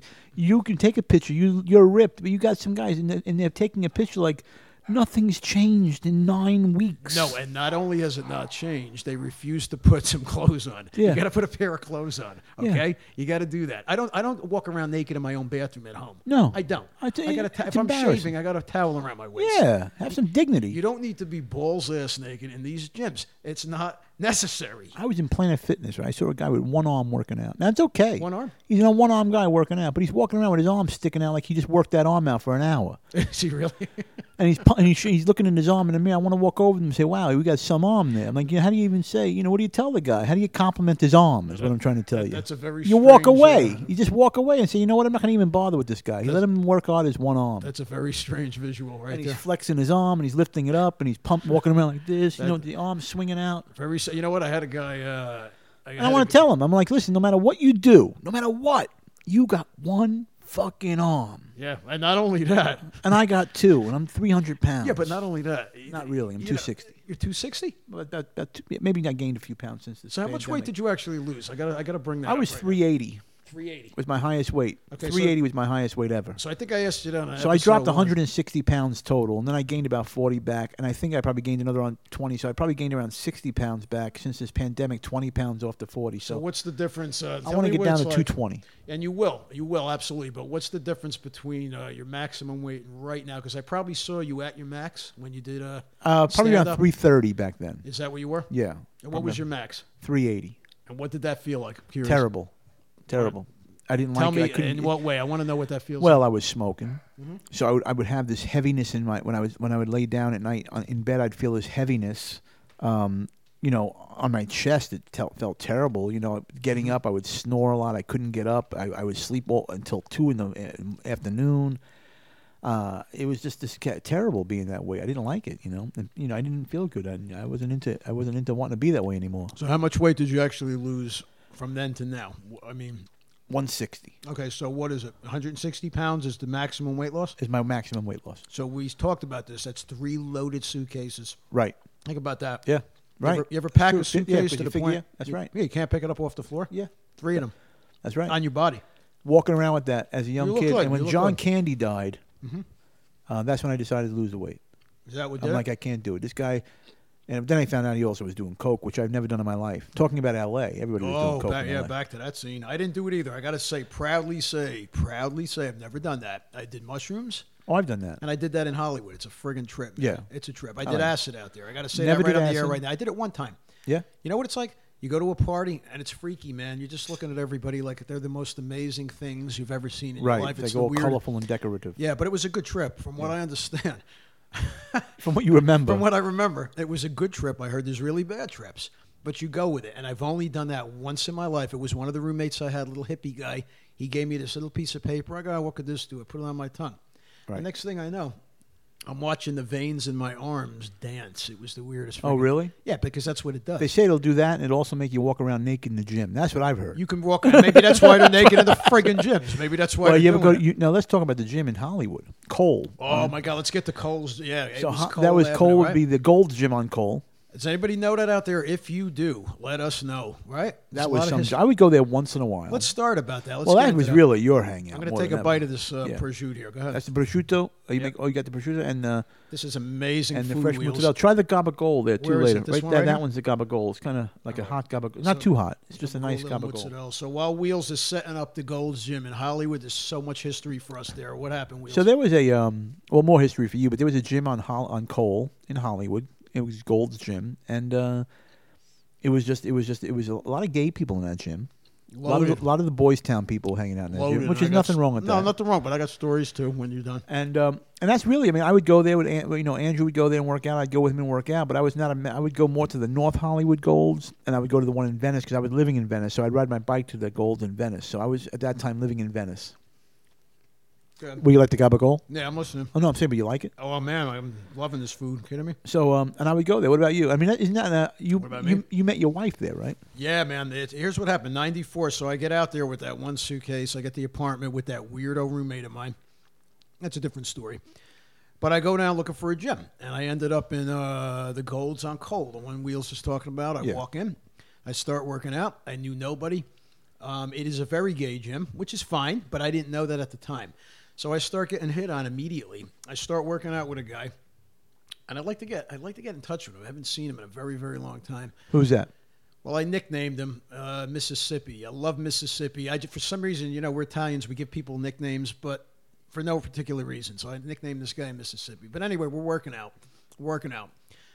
And after the workout, you go to lunch. You know, go to Melrose, get some chicken. Remember Kookaroo's out there? I do remember You do? Kookaroo's. Yeah, of course. Wasn't that amazing? So I used we to go love there, it there. All those chicken places. Yeah, because Kookaroo's was popular. It was popular because all the bodybuilders were there. So we go for lunch. and I'll that's- pull your loco was another one. Pollo Loco. But this guy's buying me lunch every But day. Kookaroo's, for people don't know, that was the healthy chicken place there. But there was another one. What was the other one? California Chicken? Ch- uh, California Chicken Cafe. Do you remember that one? I sure do. And this is amazing, cheap, and I mean inexpensive, beautiful lunches, and we're going.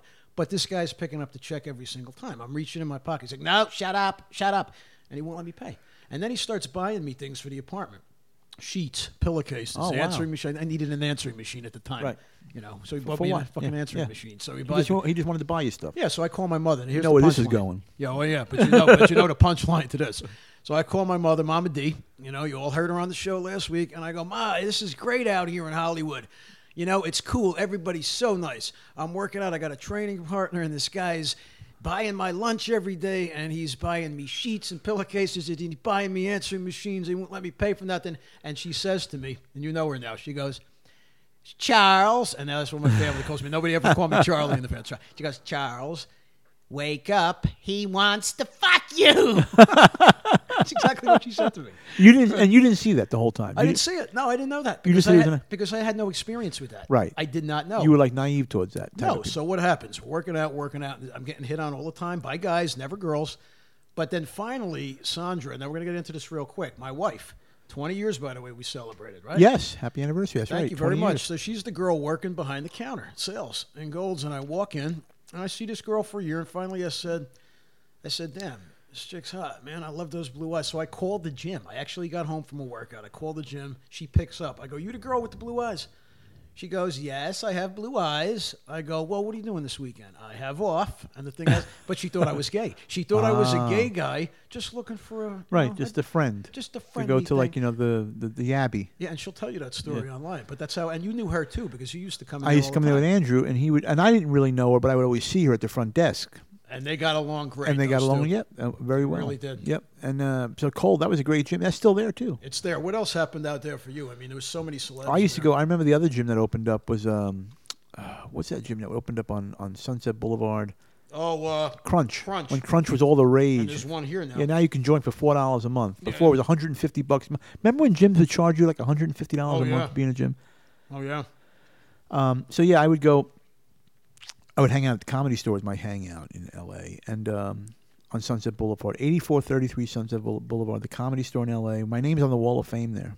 Is it? I made the Congrats. Wall We of gotta Fame. go out there. We got to take a trip out there. Yeah, and it's take a great. Look at I'm, it. I I'd do like want to do go that. back out there again just So to do I. visit it. I know it's a different place now, but you know the nice to visit, It's right? still and you know it's still is- I um I can still go to the comedy store and work out whenever I want, go Sure on you could. stage. Of course you you know. could. That's one of the amenities. When you get your name on the wall, you're allowed to go up whenever you want, pretty much. I did not know that, but I think that should be the case anyway. Not whenever you want, but you can call up and say I'm going. I want to go on this week, and they'll put you on. well, Somewhere. you earned that right. You're you in know? that right, yeah. So you and should give- you're allowed to park on the lot. Now that's a trip we can do. We can go Yeah. out there. We have a Hollywood visit. Maybe do a show out there Yeah, I would definitely want to do that. because I want to revisit all those places. I, I really do, too. Uh, what was that big pink building on? Uh, remember the pink? There was a pink club that was on the corner of Crown. Crown uh, that was on like right by the right by the Laugh Factory. There. On On, Sunset. the left hand side, going going uh, east. Yeah, I do. I totally The do. pink. Uh, remember that big corner building was like pink. Oh, I forget the name of it. I can't. I believe it. do remember because right now, you know what I'm doing in my head? I'm driving down Sunset Boulevard from like Highland to La Cienega. Yeah. And I'm trying to picture all those places Yep. in that Remember the Roxbury? Were you there for the oh, Roxbury? hell yeah, Roxbury. That's where I met Roxy. Roxy at Oh, the really? At Roxbury. the Yeah. Roxbury? Oh, That's a wow. funny story. You know what she was doing? I hope she's listening to this. Roxy Rich. You were still friends. Roxy is the reason Wheels and I know each other. She's really, really the root of why we're sitting here in a way. Yeah, pretty very- much. Pretty much, if you want to dig deep. But she was uh, dealing cards at the Roxbury. Oh yeah, doing she right. blackjack. That was she was in the blackjack deal. But- That's right. Yeah, she was, but she was doing a Russian accent, so everybody thought this chick Yeah. was Russian, and she Yep. was playing it off. Yeah.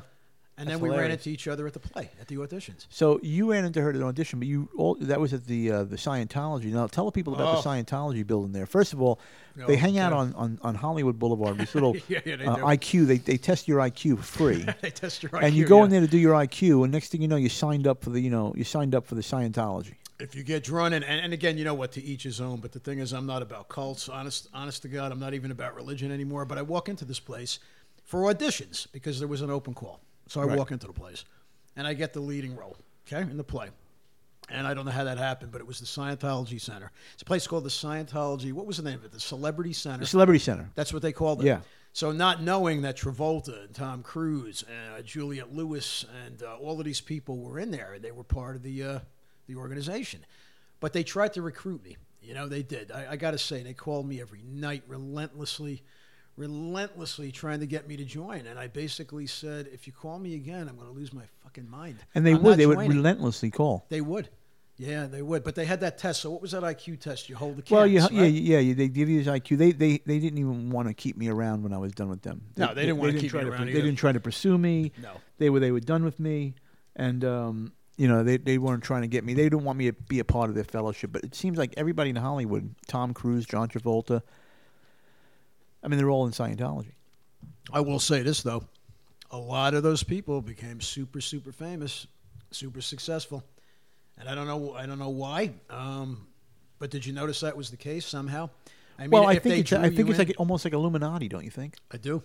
Kind of like an Illuminati type thing. Yeah, I do because I knew a lot of those uh, kids uh, before they were famous. Giovanni Ribisi. I mean, there was just so many of them in there. But I also think it was bigger back then. I don't hear about it much anymore. I think because they did so many Well, you know exposés why? on it. That because one girl, Leanna Leanne Remini, Remini, yeah, yeah, the Italian. What was the show she was in? Uh, King of Queens, right? King of Was it Queens, King of good show. Queens? Yeah, great show. So she's the uh, lead in that show, and she came out with an expose. Right. Remember that word expose? Exposé. Isn't that that's a Hollywood word? Yeah. Expose. Yeah, expose because it was ex- exposed with a little apostrophe on top. you it had to became have say. the, you had to have the little apostrophe on the end of it, or it didn't count.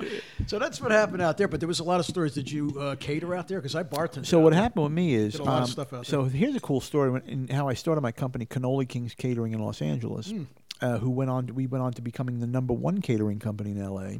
I started in a one bedroom apartment on Hacienda Boulevard in Ho- in, Sun- in, um, in West Hollywood. Mm-hmm. So the whole story comes. I meet my wife uh, at Paulie Shore. Well, I didn't meet her at Paulie Shore's house, but I was I used to hang out at Mitzi's house. So I was hanging out at Mitzi's house, and uh, Paulie Shore's mom, Mitzi Shore is Paulie Shore's mom. So she had a nurse, and um, I was asking the nurse, I'm like, "Hey, listen, you have any friends for me that I can you can introduce me to?" And she goes, "Matter of fact, I do." So she introduced me to me. She introduced me to my wife. We met at the Coffee Bean. I called her first. We met at the Coffee Bean. The the the the, f- uh, the three of us, you know, her her uh, Rosita was the girl Mm-hmm. and myself. And then we lined up to have a date. So anyway, um, we uh, eat, eat. Why are you not eating? You got to eat. Oh, I'm eating. I put this whole thing. Yeah, those are- I'm going to tell Oh, you. by the way, uh, it's funny. As Wheels tells stories, I'm scoffing the food, and It's as there. I tell stories, he scoffs the food. yeah, it's there. Go ahead. so, um, so here's ha- what, ha- what happened. So now we're in a relationship, and I know I hear I have a baby on the way coming. Oh wow. and I'm going on tour. I'm Pressure. Going to, yeah, I'm going to Miami. So I'm in Miami, and I'm like saying to myself, I had like one of those where, you know, you think about your life, you reflect. I'm like, I got to go back. I got to. What am I going to do? You know, I'm not making uh, enough money in comedy to be able to support a family. I was making money, but as a single guy, you know, I had I had a partnership in a restaurant called Tangerine on Sunset Boulevard at the time and you know you, you make the profit but you're not making a lot of money so anyway i'm in I'm, this is how cannoli king started i'm in miami i'm in a hotel room i'm smoking weed that was my drug of choice i love smoking Uh, to this day i love smoking weed but i don't smoke anymore but i love it so um, I, i'm high and i'm thinking to myself what am i going to do so i come up with this idea i know what i'll do i'll sell cannolis and i'm high as a kite Just specifically cannolis. and I'll do mail order all over the country, and I'll make all different flavors of cannolis. Now you made these. You made it all. You did Yeah. this by scratch. Yeah. So I came. I'm gonna have a cannoli kit, and in this kit, you're gonna get cannoli shells, you're gonna get the cream, and you're gonna get the the, pa- the bag, and you're gonna get all the stuff you need to make cannolis. It's a hell of an idea. And I'm gonna send them all over the country. So I started out in Hollywood, and uh, I'm in Hollywood, and I and I start doing it, and then I said, well, maybe I'll start catering. And I start doing these four hundred dollar drop offs to corporate buildings where I'd, I'd send cannolis.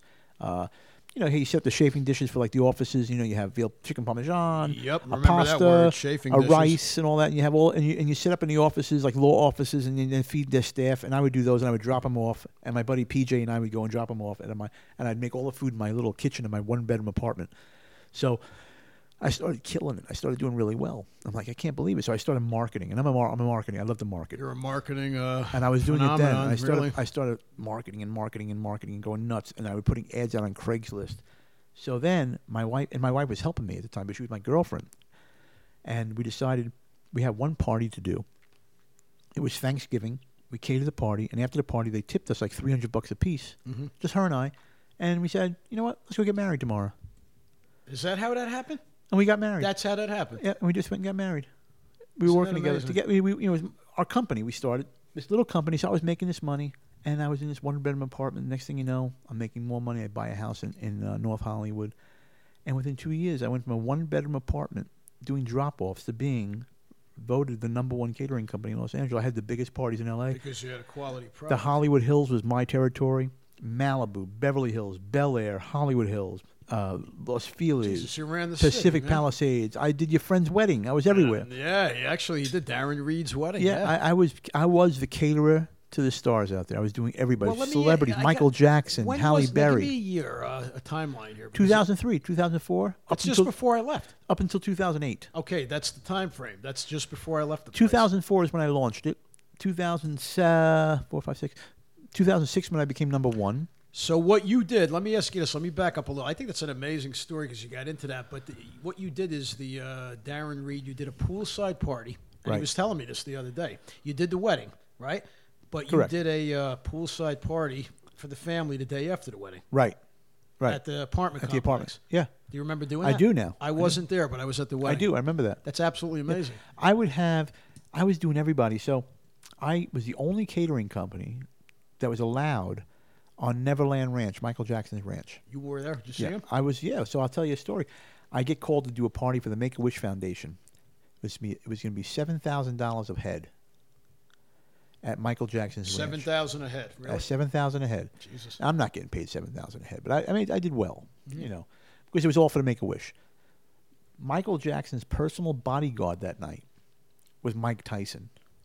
Personal bodyguard. for- Whoa. Mike Tyson was hired to work for Michael Jackson. That's how powerful this man It's was. amazing. Yeah, Mike Tyson was there to work, and he was Mike Tyson at the time. So Mike, Michael, Mike, uh, Michael Jackson was there. So I go on the ranch. I'm setting up. We set an outdoor kitchen up on the ranch. You know, with tents, and we had kitchens and staff, and everybody's coming in. And uh, uh, one of the artists named Brito was there, who's a famous artist now. Brito, if you don't know his work, go look it up. But he had artwork all over the ranch, and and it was like a zoo. You saw giraffes and tigers, and he had a, and Michael Jackson had a movie theater on the ranch with a, r- a full-on concession stand. But Michael stayed in the house most of the night. Everybody was dancing, and then he comes out at the end of the night when the party was over. It was a big party, and he goes on stage. Mike Tyson brings him to the stage. He thanks everybody, jumps off the stage, jumps on me, gives me a big hug, thanking me for my food, how beautiful it was and how delicious. He ate everything, he enjoyed everything, and thank you so much.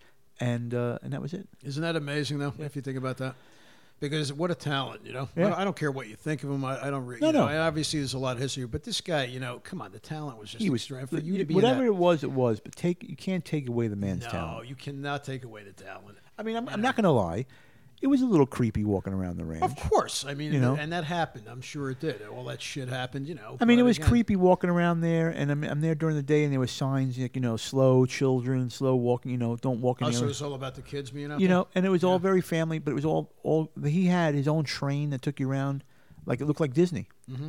The, the ranch was amazing. Now that's behind. That's in Los Olivos, behind Santa Barbara. it was it's like Santa Rita area, Is that what you're talking Yeah, about? yep, Yeah. What Neverland. a beautiful area, though. Huh? gorgeous, and uh, that's that was my story with Michael Jackson. But, but but he used to come into my restaurant. I had a restaurant on on uh, Sunset Boulevard called Tangerine. I was a partner uh, with the owner of Winnie the Pooh, who owned the rights to Winnie the Pooh. His wife owned the rights to Winnie the Pooh. Hmm.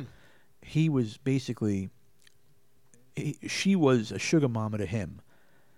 She was like seven hundred pound lady, right? that owned the rights to Winnie the Pooh. You know, I wanted to fucking call her Winnie the Pooh. Winnie the Pooh. So she would come. She would never like walk into the restaurant. She couldn't walk. You know, she'd have to take like a you know, I don't even know what she did. But he was a good-looking guy, a German guy, and he was with her for the money. Of course. So he opened up this restaurant called Tangerine on Sunset Boulevard. He found me. I don't know. I forgot how we found each other. It was a comedy store or something. And he knew I was a chef. And uh, anyway, I ended up going into that restaurant. So I became. I got a name as a chef in L.A. Working in that restaurant as a, as a partner, as a working chef. I was the own. I was a partner, but chef. I was sweat equity. So Halle Berry would come in there, Michael Jackson would come in there all the time. All these people would come in and eat my food. They loved it. It was a hot spot on Sunset. You know how you become hot Well, it was it was like Spago back in the day. It just Right. became the biggest thing on it earth. becoming so this restaurant was com- becoming that, like that and it was on the corner of holloway and sunset boulevard Now, how far? Uh, like I remember Spago. Where exactly was that spago was on building? horn and sunset and it was on the top of on the that, top uh, of the hill on it the was- right. Oh, Yeah, it was really high. mine up was right down on the bottom by across the street from tower records at the same time period. Same, basically. yeah.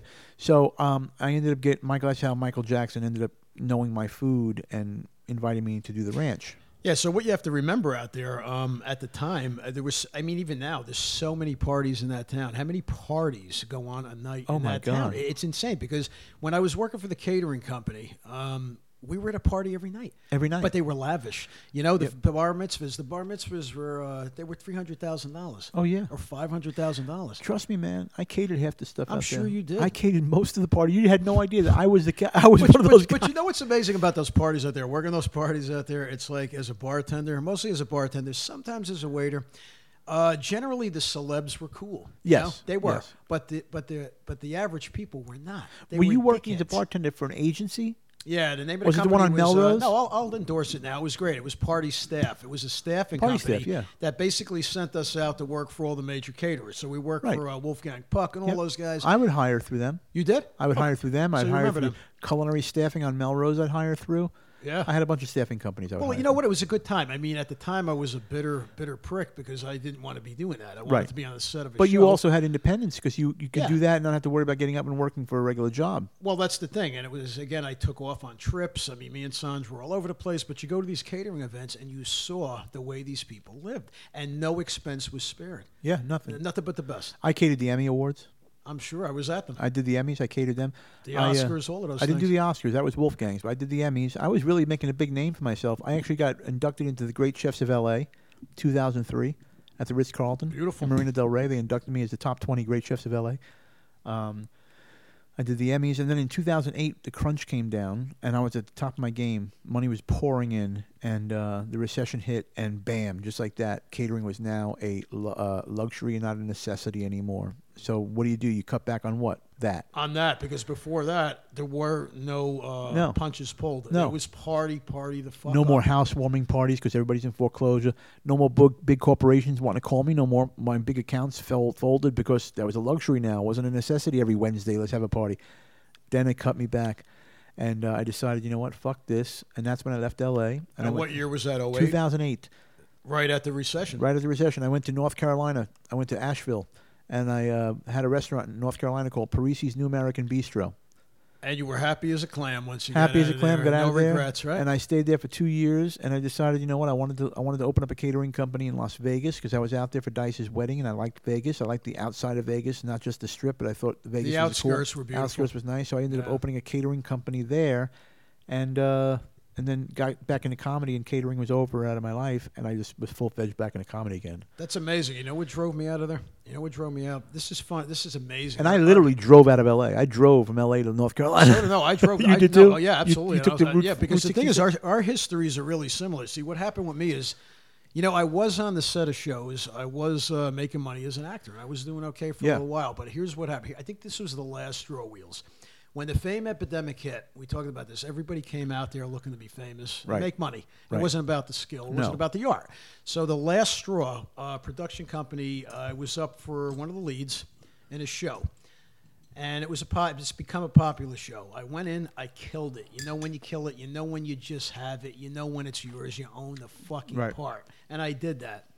And the producers called me the next day. They said, "Well, DeFazio, we love you. We want you in this role, but there's one actor who has a few more credits than you. It's a true story." Few more credits than you, and he needs to make his SAG insurance, his health insurance. Oh. So we've got to give it to him. I said, okay, so what you're going to do, what you're telling me here, is you're taking away the job from the best man to give it to this guy that happens to need health insurance points. I said, you know what? I said, I got to get the fuck out Uh, of who here." was the guy? You It's gonna not a bitter thing. It's not about being Do you remember bitter. who it was? that got the part? Yeah. No, I do not. Okay. I never asked. I never bothered. It didn't matter. Didn't care. And again, it wasn't about being bitter. That was a turning point in your life. I think that was it. I think I would say that that was the last straw. And I looked at Sanj. I said, Sanj, housing has become unaffordable. The town's not the same as it was. Uh, the business is certainly not the same if it was. Let's get the hell out of here. Right. Let's just go. and she was she was hip to it and didn't want to go. Yeah, I mean, it was regretful. What We was had a Sandra doing blast. out there when she was she, was she in the She acting was world at as well? that time. She no, she never did the showbiz. Fortunately, she worked for the airlines at that time. After the uh, fitness business, she worked for the airlines, and she did very well at it. She was at LAX. We were traveling the friggin' planet. Yeah. uh, Australia, LA to Australia for 135 dollars round trip. That kind of travel. Wow. But the business just uh, burned me, man. It was like time to go. Time and to again, go. I, I am not bitter about this, it's, and neither are you. No. It's important for people to No, I'm- realize. well, that. listen, I just we're- had we're a still in fucking the enough of business. The game. Yeah, we're, in the business Right now, we're in the business. right? Charlie. But the Yeah. business changed. Well, we Didn't it? control our business. Yes. It's not controlling us. We can care less. Yeah. And we're doing it because we love it. We just happen to be number 32 on the charts. 32 is amazing. No, 32 But we love is what we're great. doing. Yeah. But we don't give a fuck. No, but it's amazing, isn't it? As I remember, remember what the auditions turned into at that point. Remember, you used to go up against 20 guys, and then Oh, at the my end God, it was yeah. how many? 200. Yeah. It was insane. You come in, you have one line. Hey, the meatballs are great. yeah. 200 guys to say that line. Yeah. Can you say meatball? Can you pronounce the L a little stronger in that? Meatball. Look. And this Try is- to put the ool in there if Yeah. you can. What Yeah. the fuck are Yeah, you this is talking the about, shit where, lady? Can you try to be more middle American? Do you Yeah. remember that line? You're too Italian. Yeah. Well, you're looking for Italian mob guy, and I'm too Italian. yeah, I'm too Italian. I'm too. c- Pull your head out of your ass. Yeah. And go for the You're authenticity. trying too hard to be Italian. No, I am who I am. But I'll tell you what, it takes a lot of balls to say fuck this business. and yes. Leave. Yeah. But again, we're in the business. But, I never. But I that don't really town, say I left. I just kind of took a back seat to You know it to what? watch I left what happened. LA. I didn't leave the business. No. I left LA. I left LA. That's what it. we did. Yeah, That's what now- we You did. know, and you know what's cr- you know what's great. I can go back to LA tomorrow and fit right in again. course. I wouldn't do it ever. No, neither, ever. neither would I. But I'll tell you what, if we did, it would be more successful because we don't give a shit. Right? Do you anymore. think you could still drive around, know where you're going? I know exactly how to take know Laurel. where Ca- I'm I could going. take Yeah, Laurel Canyon absolutely. like it's nothing. No, absolutely. I mean, it'd take you five times the amount of time Yeah, now. 'cause no, there's that but many you know more how to get people. around. Yeah, It's Like absolutely. if I told you I want you to go from Sunset Boulevard, I want you to go to, Sun- I can- I want you Of to go from, course. s- from the Comedy Store on Sunset, and I want you to go to the Improv on Melrose. Would you know how to get there? absolutely in I a would minute. do, I would do it tomorrow, and then I get out to my. I want you to uh, go to Cantor's. Can you go to Cantor's? I can get the Cantus and get the matzo ball soup. And by the way, guys, Cantus is a great Jewish deli on Fairfax. best on Fairfax. Yeah, if you happen to be there, I don't know if it's it must be still there. It It's has still to be. there, yeah. It's an Yeah, it's institution. still there. You go to Cantor's, you get the matzo ball soup, or you get the mishmash. Right. Remember the mishmash? Yep. I remember the matzo ball. I didn't do the mishmash. You know what the mishmash? I don't was? remember the Okay, it's a matzo ball soup, but they throw everything under the sun in a matzo ball soup. You get the chicken, you get the crepla. Remember the crepla? I remember the crepla, It's like yeah. a little Italian That's ravioli. right. Yep. the matzo ball soup was fantastic. It's amazing. The best in the city. Where And else we're- did you go? for Um, food? I hang out. I used to like the chicken soup at the Rainbow. Where else? Um, I used to like that. Uh, I, I was all over the place. I mean, I, I uh, every re- I used to go to every restaurant in L.A. In L.A. I mean, let's see, what bagels. There was, a, Sushi. there was a place in yep sushi. I used to go to Midori Sushi in Studio City, and um, I used to go to Nozawa in Studio City. Uh, for, for pizza, I would go to Melrose right across the street from Cantor's, and that was I can't remember the name of that. You know the place, I'm sure you do. Across the street from Cantor's? Yeah, Well, there was Damiano's Pizza. Damiano's, With the yeah. calzones. Yeah, I would go there. I hung. Yeah, Yeah. Damiano's would hang out at night, late night. Dur- during Yes. the day, if I wanted a slice, I would go to Mulberry Street Pizza on Cannon Drive. I remember it. My buddy Richie Palma owned the place, and Stallone would hang out there, and all these people. And Is I got that to where be that honest, went? Yeah. the pizza was okay. That's in Beverly Hills, correct? yeah, it was okay. It wasn't the greatest. It was okay. Um, there was a bagel place called I Enjoy. Do you remember I Enjoy? Don't Probably remember that before you one. got there. No, I don't remember that one. Well, you got there in ninety something, right? Well, I got there in 94. Uh, 94 Oh, I to enjoy. Might have still 206. been there. Um, and I Remember used to go. Mateo's? Mateo's is great. Mate- let's explain Er, Mateo's. the In- Mateo's in was a like, nutshell, was what like was it? Rayo's over there. Yeah, so Italian the- restaurant where all the all the Ginzaloons would hang out. all of them, but all the all the old school all the celebrities. actors and celebrities would go to Mateo's and eat. Okay, now you guys want to hear about celebrities? Here's what Mateo's. Mateo was from Hoboken, New Jersey, by the way. Was he really? Yes, he was. So he goes out to uh, he goes out to Westwood, which is where the restaurant was, and he opens up this place, Mateo's, and they used to call him Matty Action. This is a funny story here, and in that place hung out uh, Jack Lemmon, Walter Matthau, Sinatra, people like that, Heston, Gregory Peck. It was all the old school, old Hollywood, you know. But then Yeah. Pesci started coming in, and people like So that. he brought in the he brought in the new. they guns. brought in the new blood, yeah, and so it became a celebrity. It was a restaurant. big hangout over there. Yeah, but Big this hangout. was like they say A list, you know. Yeah, the word A-list. But this was an A list restaurant. sure. Yeah, they were great. Yeah, and and they were they- good too, actually. Well, Oh, they were damn good. They had the broccoli rob. We talked Yep. about that. Broccoli Rob. Broccoli rob. Broccoli You know, I Rob gotta- for you I gotta- people I gotta listening. Get my pronunciation back. This is like- you know what? When you go out to LA, they want it. They want to turn you into Medellin guns. They want to take. they away do. your They want accent. to take away everything. They want to take away your soul. Did they make funny out there for the accent? They yes. make fun of me. Oh, Yeah, yeah, yeah. yeah. Say coffee. You Is it- have to is it- is be- this. Can you say this? Yeah, exactly. I said. Yeah. I said, give me a cup of coffee. Is Is it coffee or Kathy? Yeah. so I don't know what that means. I Yeah, don't know what and the it's hell you coffee. just said. I would always say "fuck you, pay me," and then they would look at me and I'm like, uh, "What line?" I was, I really meant "fuck you, pay me," Yeah, but yeah. I was asking, what- then I was, "Oh, what line? What movie was that in?" And they didn't know. They didn't No, know. they didn't know. They didn't know. Karen. Karen. didn't But that know was a good Karen. time. You know, I, but I, I don't regret a second of it. I had so much fun out there. I Yeah. had so much fun in Hollywood, but I don't think it's the same place now. It's not. No. I mean, um, when I was living in Vegas, I lived in Vegas before I was moved down here to Vegas. Tell Florida. me about Vegas is Vegas a great. little Vegas is great. I loved living in Henderson. I lived, lived in Seven Hills. I did real well. And uh, me and my wife and daughter, we would go to LA a lot. So I was still going to LA up until, you know, two years ago. To perform or just to. Uh, No, we would go to Ventura a lot. Yeah. We love the beach. I love Ventura. Yeah, we go to Ventura, Malibu, we Paradise Cove in Malibu. We would love it there. Oh man, I did scuba at Paradise Cove. You, go- Oh, you walk right off that. Remember that big pier out there? Yeah. Why don't we do this next year? We take a trip out there and we scuba. I get you into the scuba thing. I'll right do up. that. You want to do scuba? I'll look. I don't want to look like a wet seal You're walking. not you know, going. The great, flapping well, my the hand. great whites are out there. I'm not going to lie to you. The great You know what? whites are They're right out there. They're out there. We have sharks over here too. You know. yeah, we do, but not the big great No, whites. no, not no, really. No, well, they have little sharks. I You hear. get a little sharp, but they'll kick your ass too. But the great whites hung out off that beach. Yeah. where you- Paradise Cove. Yeah, Paradise Cove was great. Yes, you could be swimming out there having a good time. Next thing you know, 20 foot submarine with Yeah, teeth. you- yeah. know, thing Just comes eat after you you. alive. But that was an adventure paradise, man. I did all loved. the I hike- loved Malibu. Did you do all the hikes or anything like that? I did Runyon Canyon. Runyon I Canyon. would do Runyon, not all the time. I would do Runyon. I would do a lot of biking. I lived in Venice. I was living on the Circle in Venice, on Windward Circle in Venice, uh, California. Right. And uh, this is a cool story, actually. And I would ride my bike from Venice to Malibu every day and back. So I was doing like, you know, 18 mile round trip every day.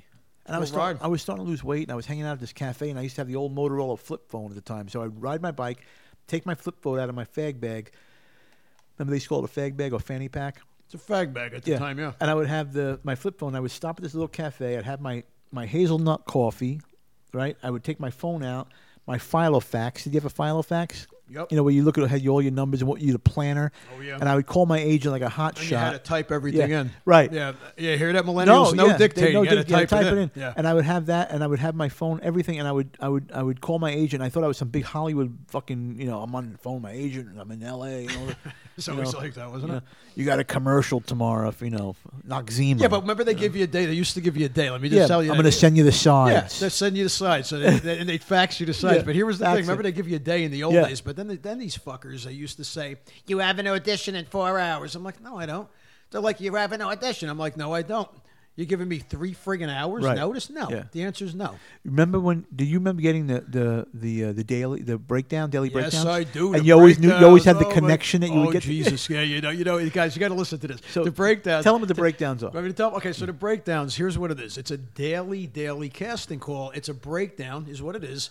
Of all the parts that they're searching for at Right. Hollywood in that day, so you get this list of parts available, and we and, and if you were in the know, you would get the breakdowns. And I'd have this neighbor, uh, Johnny Montana. Uh, he used to call me Jolly, Jolly. think I did you knew get the Johnny break- Did you Montana. know Johnny Montana? I kid did was know out him. of his I fucking did know mind. him. He was nuts. He got a the stand-up- breakdowns. You know Johnny Montana? I did you know see him. how small the business is, guys? Wheels knows this guy. I know fucking Montana. He was my neighbor. I haven't heard his name for 30, 20 It- years. Totally insane, this kid, Yep. but he was funny as shit. And he would say, Jolly, you got the brakes. Got to get the brakes. Got to get the brakes. And we'd submit, remember? Right, You'd have submit. to submit. Under a your- fake name, Yeah. make believe and you I'd, had- I'd submit my shitty pictures, my Yeah. horrible headshots. Right. We got to dig those up. we by used the to, I way. Oh, used to have the VCR tape. I put the tape in there, my so picture. bad. to So- uh, yeah, remember that? Remember the uh, remember the reel? You had a the reel. reel, yeah. Well, let's tell because people don't know a reel is a it's a it's a compilation of all your Everything shitty you've ever little done. parts, Yeah. but most of it was shit. Everything, yeah. Yeah. But you put everything on that reel because you wanted to pack it in with, you know. And then we wonder why the agents say, "Nah, Yeah, yeah, because we didn't, we didn't, we didn't, uh, we were packing it too much. you're packing it too much," but it was all bullshit. But the dailies were great because you had, a, and you would pay like a hundred bucks a month sometimes if you knew somebody. Oh, you well, know. the breakdowns were the end. You were in the end. You saw all the parts that were being. I, you know, I had the audacity once I saw like they were doing Lethal Weapon four. Yeah. So I called that vice president I mentioned earlier. I called him. I had his number. This is the guy that was trying to court me Right. and woo me. Oh, yeah, yeah. So I called him. I tried to call him out. I said, "Hey, I said uh, I know you're still vice president up there. Why don't you get me a, a lead role in Lethal Weapon?" 4?" I had the audacity to think I was going to be next to Mel Right. Gibson in the in the fucking Lethal Weapon Right. sequel That's as one of the hilarious. leads. That's funny. Yeah, but it was fun to do that because Yeah. I, didn't, I didn't give a shit. You at don't the care. end. I You didn't care. You know what's funny is I didn't care. I uh, I knew a girl who actually was in a move in a, in a Lethal Weapon, but she wasn't, and I I I didn't know her, but I, I somebody I'm not going to mention the person's uh, girlfriend was in the movie, but never really in the movie. Her headshot was on the wall in the background in Lethal Weapon. of a, gr- but it was her picture. She got paid for having her picture on some on the wall. Oh yeah, if they if they have your if you appear if you appear even in a photograph, Yeah. in a movie, you get paid. you get paid. yeah. They called it an under five, I guess, back It's in an the under five or something like that. But the good news is they did pay well, but then they started to pay not so well. And Right. I have a few friends left out there. Uh, some of these guys have been pushing for thirty years. Yeah.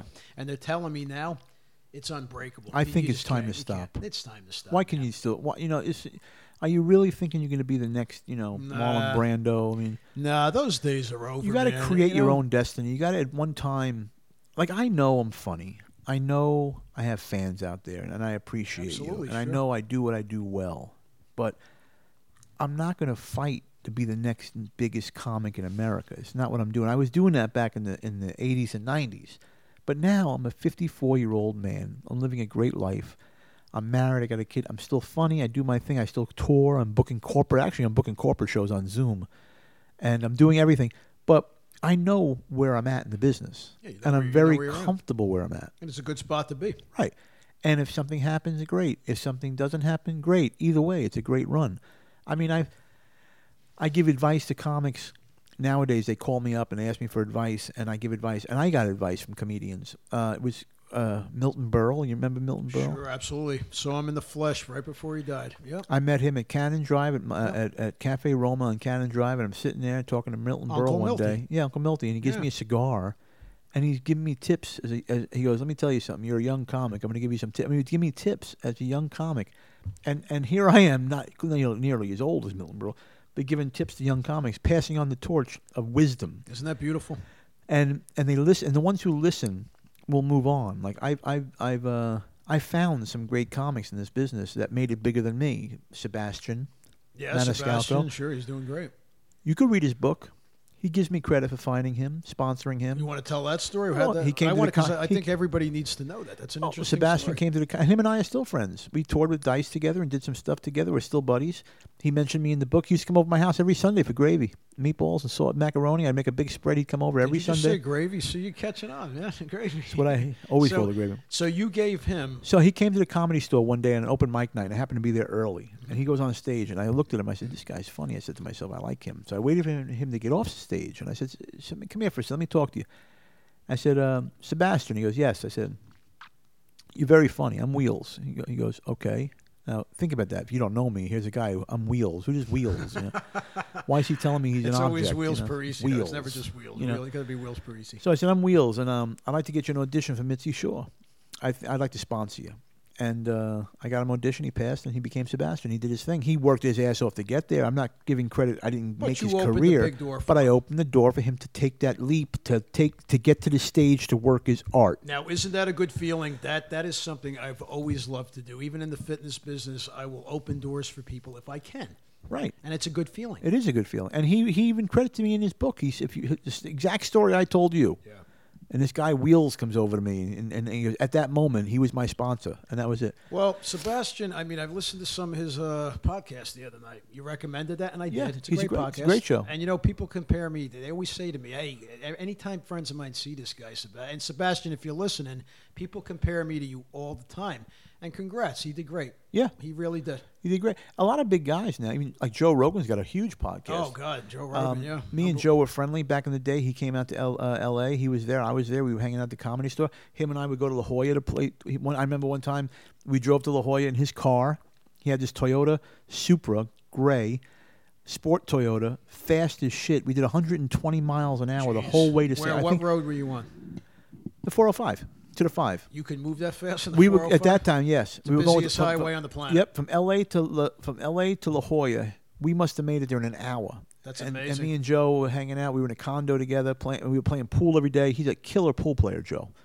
Jo- Joe, I mean, I'm a good pool player, but Joe is amazing. He can go pro, I want to have Joe give me a couple fight lessons because uh, I am into the MMA, And he's I- always I do been do into the that, but fight I world. want this guy to show me some stuff because I've seen Joe Rogan hit that heavy bag, and it's unbelievable. Joe's an animal. it's amazing. He's a beast. and this is the shit I teach. Don't forget that. yeah. It's all about martial arts and Yeah. boxing. But That's I how s- he started. He was a teacher. was he really? Yeah, Taekwondo, I think. Did you I see think. the video? If you're out there, Joe, the, the video of him kicking that heavy bag, it, w- it, it was unbelievable. Yeah.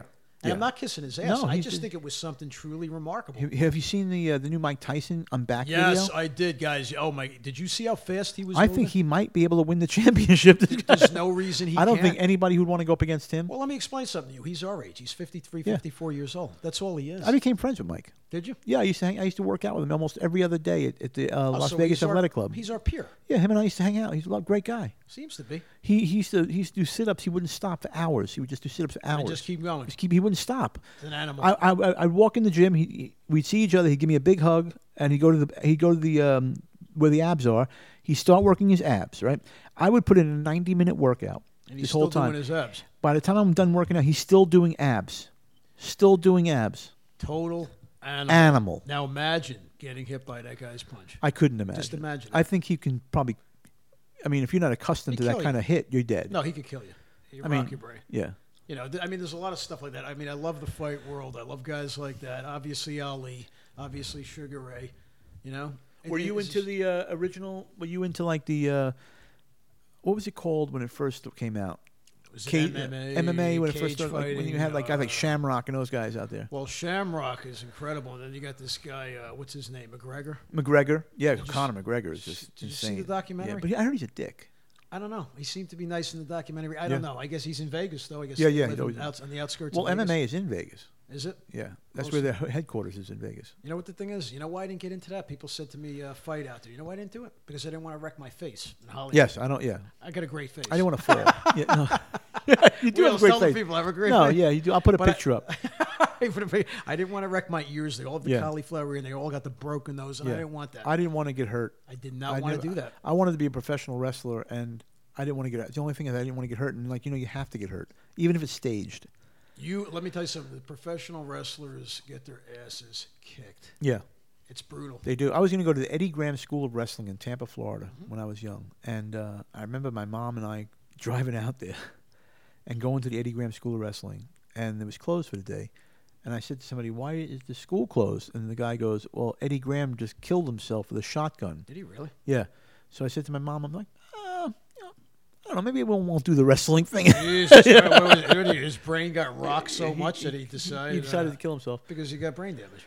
And his son was a wrestler too. Mike Graham used to work for the N- NWA. Um, NWA was the National Wrestling Association. But yeah, those those were crazy days, man. I mean, talking about Hollywood and um, there's so many stories you can tell about. Well, it. there's so many. You know, just one last thing on the boxing. I met uh, what was his name? Boom Boom Mancini. Remember him? Oh yeah, Now, Boom Boom uh, was my introduction to Hollywood. Right, a little art gallery thing, and ran into Boom Boom. Hell of a nice guy. My- Yeah. he's actually my size, small guy. a lot of boxers seem to be humble people. They're beautiful people. Yeah. They're cool. They're Yeah. really, really sweet. They know they're secure in who they are. people until you get them in the ring, Right. and they'll kill you. No, no, no more done. and, You're done. and you know, Mickey Rourke went into the boxing. it hurt him. He did it. Look at his face. Yeah, That's look how at you him. would have ended up. I met him. Yeah. I, I said, hey, man, you did a movie called Homeboy, and it was in Gold's Jim Cole. And I said, you did a movie called Homeboy. He goes, yeah, man. I go, what happened with that movie? He goes, ah, politics. I said, well, you know what? Keep at it, brother. And he was boxing. He was actually getting the shit kicked out of him, and he was doing some ass kicking himself. Do you, do you think that the, the boxing tri- contributed to his looks now? 'Cause he's beat up. I Uh, mean, it's possible, but I think you know. I will say this: anybody listening, Mickey Rourke's a great guy. He was personable. I We met had a- Mickey. a Great conversationalist. You know, it's just you know, until you piss him off, and then he's going to knock the shit out of you. Yeah. And that happened right in front of Gold's Gym one day. Wow. Sandra broke the fight up. Sanji actually. really? Oh yeah, she was friends with him. She hustled him out the back door. He knocked somebody out cold right in the front. Remember that ramp in the front of the gym? Yeah. This big ramp. yeah. I He remember kno- that. he You kno- should go up the ramp. I don't know what the guy did. I don't know what the guy said, but he knocked the guy on his ass, laid him out, laid him out, Wow. and she hustled him out the back door. So you never know. You know uh, Danny Aiello, remember him? He died. Sure, Danny. I met Danny, he Dan was a had a nice Jersey guy, I conversation with believe. him. Oh, Absolutely, used Yeah. to hang out with him in Hoboken. on Yeah, the he was, a, strip. whole- he, Yeah. uh, he was another guy, nicest guy in the world. beautiful guy. But if you insulted any of his movies or said he, Oh. he would kill you. Oh, he would. He would beat you up in the street. he wa- he loved compliments. Danny, I love you could compliments. only compliment Danny Aiello. You know, yeah, if yeah. you said, you know, Danny, I got to tell you, you weren't into your whole. It didn't seem like you were into it. Yeah. What do you mean? He yeah, was yeah, like, no, oh, he, had, no. no, he had the voice. He go, "I'll break your fucking Yeah, break arm." your fucking And he head. got this booming, angry Yeah. mother. And if you guys don't know him, watch Boom, uh, Moonstruck is his Oh, claim. to- yeah, yeah. Among so many others, but that was his. He thing. was a doorman at the Improv in New York City. Yes, he was. Bouncer he was. there. Yeah. Yeah, My he was old a man great ran guy. into him, but he was a good guy. He would talk to you for hours, help you out if he could. Yep. But don't piss him off. And No. don't disagree with him. No.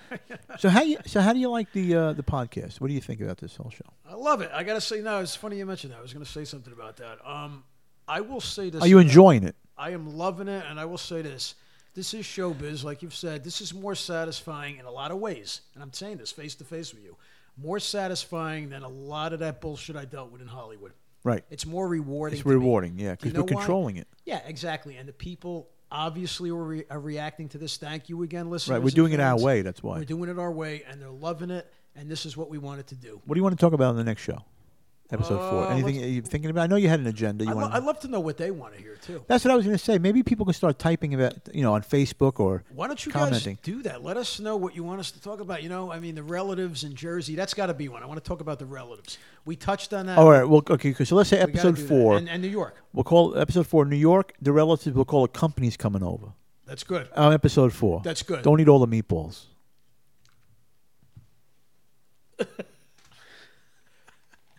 I love how we end it. That's just a- love how we end That's a different kind of episode. Yeah. You know, because it was like it was a little. It got into like some dark territory. dark territory there. But wasn't it cool? It I was like- loved it. It was almost like uh, it was almost like you started to get into the uh, dark, and I started to get into.